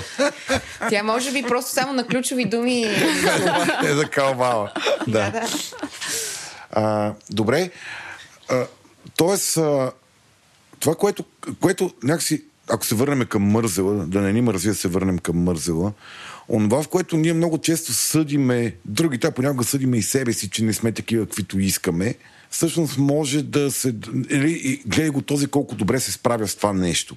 Нали, това се дължи на естественото различие между хората, но някои хора са толкова по-различни, че това за тях е наистина малък подвиг да направят нещо, което за някой друг е е, леко досадно, а пък за трети няма никакъв проблем, прави го е така и пее даже. Аз мога да разкажа точния момент, в който разбрах, че дъщеря ми най-вероятно има ADHD. Ние сме в процес на официална диагноза в момента. А, партньора ми беше оставил пластмас, разделния буклук пред вратата с молба тя да го изнесе, когато излиза навън. А, след няколко часа тур... детето го нямаше, турбата си седеше там. Той много се ядоса. А, аз я извиках да се прибере, за да й държа сметка защо така. си нали? поговориме за Да. нещо. И тя каза, мамо, аз го взех и си взех колелото. И не можах да измисля как едновременно да стигна до кофата с колелото и с покука. И затова се върнах от пресечката и го върнах обратно пред вратата и излязох. Защото просто и на мен нещо ми просветна. Аз просто видях, че тя Не наистина може да не, е могла. Да. И тогава всъщност започнах Тоест да тя е търся. положила усилия, имала Да. е мотивация да успее, но е блокирала в изпълнението. Да, точно така. Майко, и това какво трябва да го чакаш? Мисъл, ако Боже, аз се почвам да си мисля, ние с това каква вълна на параноя мога да събудиме с този епизод. Защото, нали, защото това, което описваш ти, това въжи за толкова много деца. Нали? Вече въпросът е на степени и така нататък. Нали? Но страшно много хора могат да припознаят детето си в това, което ти описваш. И Затова има специалисти, Значи, нали? въпросът пак. е дали някой се справя достатъчно добре с изискванията нали, на света или имаме усещането, че не се справя никак. Mm-hmm. И в крайна сметка точно така. Затова има специалисти, затова има официална диагностика, има стандартизирани, валидирани с България също така mm-hmm. тестове. А, и може би е добре да се слуша и обратната връзка от учителите, въпреки че тя не винаги е. Тоест, mm-hmm. не. Те мечтават за съвършени деца. Тук, тук в, в нашия наркоподкаст не слушаме много. Не, аз искам да кажа нещо друго, защото обратната връзка от учителите за моето дете беше не, че той има проблеми с освояването на материала. Обратната връзка беше системно, че тя е трудна, проклета, нарушава правилата. Не сте я възпитали. Не, не сме я, точно така, не сме я възпитали. Имаше период в нашия живот, в който ние бяхме през а, две седмици в дирекцията. А, но това също е обратна връзка. Просто на мен ми трябваше време да разбера те какво ми казват. И че те не ми казват това, което ми казват, а всъщност ми казват нещо друго че, и да му обърна да, да, да, да, да, да отсееш през а, ти, си, ти си лоша майка, детето ти е много зле, да отсееш всъщност а, какво какъв точно е проблема. Да, защото... защото... На, пър, на първо слушане звучи нали, много а, гадно директорката казваше как така тя ще става в час и ще се разхожда, нали? което се тълкува като незачитане на авторитет. На авторитети, да. Обаче всъщност ние установяваме, че децата, които имат такова състояние, стават Те не в час... могат, да. Точно Те не така. могат да стоят. Да, да. да. Добре, а ти като казваш, има специалисти, има тестове, стандартизирани въпросници. Ние с а, първият ни гост, а, Жулиета Темникова, го засегнахме малко, но там стигнахме някакси до а, темата за а, че къде се прави, че трябва да е микснат екип от специалисти нали, в някакви учреждения. Тоест, това, което ти каза, ти, къде ти каза, че сте по пътя на диагностиката, как го, къде се случва това и как се случва? Значи, единия път, по принцип, диагноза поставя само психиатър, т.е. лекар. Mm-hmm. Лекар поставя диагноза. Това е забележката с диагноза. Това е забележката Която с трябва, диагнозата. за да получи етето ти е СОП и подкрепа в... А... Точно така, да. А, и съответно диагнозата може да я постави или изолирано детски психиатър, или въпросния екип от а, специалисти, как, в какъвто нали, работи Жулета. Тя също би могла, а, моето дете, понеже ние се познаваме и е ходила и при нея, а, тя тогава беше предложила всъщност да направим тази диагностика с така наречения Конърс въпросник. Единият Конърс, другия Вандербилт. Вандербилт не е за, Бъл... за България не е валидиран. Да. Конърс е. А, тоест, а, но клиничният психолог не може да, да постави формална Формалната диагноза. бележка да. не може да издаде. Да. да. А Ма сега да хукнат ли всички да си правят Конърс, който си дърпат от интернет и си поставят сами диагнози на базата на него? Какво би казал? Опасно ли е това? Аз вярвам, че е опасно аз, мисля, че, аз мисля, че да, това беше въпрос, който съдържа отговора. Да. Ема не, всъщност, искам да чуя нещо. Всъщност в интернет не можеш да прочетеш критериите за оценка. Тоест в интернет на английски, не на български, го има въпросника, но критериите за оценка, защото тя не е толкова проста, там а, се, въпросника се попълва от родител, учител и дете, ако детето е над 14 години. Mm-hmm. И след това дори аз не знам как се събират тези резултати и, и се изчислява резултат. някакъв да, резултат, точно така. Okay. Но ам, на, на пър... мен наистина ме тормози малко предишният ти въпрос. Тоест, кога трябва да ни светне червената лампа и кога просто имаме родителска параноя. Mm-hmm. А, и аз мисля, че тук е момента, в който, защото ние през цялото време говорим за децата, но не говорим за себе си. Тоест, ние трябва да можем да се вглеждаме в себе си а, и да видим кое от нещата, които възприемаме като проблем при децата си, е действително техен проблем и кое е проблем на нашите очаквания. сгрешени по някакъв начин, нереалистични, завишени очаквания. Некомпетентни. Какво да. трябва да може да прави дете на 6 години? Точно така, да. Да, вчера го преживях, това бях детето на Айкидо и го гледам моето, нали, те там ги как да се преметат, то, те го преметат, тя блее настрани, не, тя премета други блее настрани, викам, гледай го това. Нали, и после се гледам, те всичките се държат по този начин. Всички си правят някакви екидо, хватки, блейки някъде в произволни посоки, дори видимо една-две години по-големи деца. Да, да, и аз също се замислих в контекста на това колко стрес изискват най-древните задачи, за това колко стрес изискват най-древните задачи за едно 4 годишно дете, да, където стресът да, е перманентен да, за да елементарни неща. Така че наистина много зависи. Да. Очакванията. Да, очакванията и мен това, което много, много понеже вървиме към, към така, поради темпорални причини към края на нашия разговор, това, което на мен много ми остана от него е, че човек си развива потенциала в спокойна среда, защото когато е стресиран, той просто може да постига резултати, но той е, в, той е по пътя на, на, на, на постоянната борба.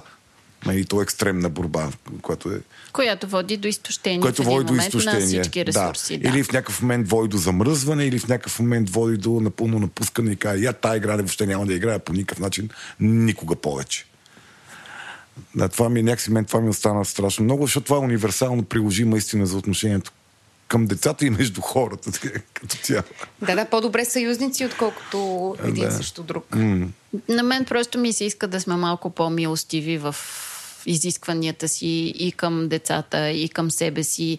И когато ам, ние или те не можем да отговорим на тези изисквания и очаквания, ам, да видим как можем да модифицираме средата така, че да, Те да да стане максимума си. възможно. Да. Да.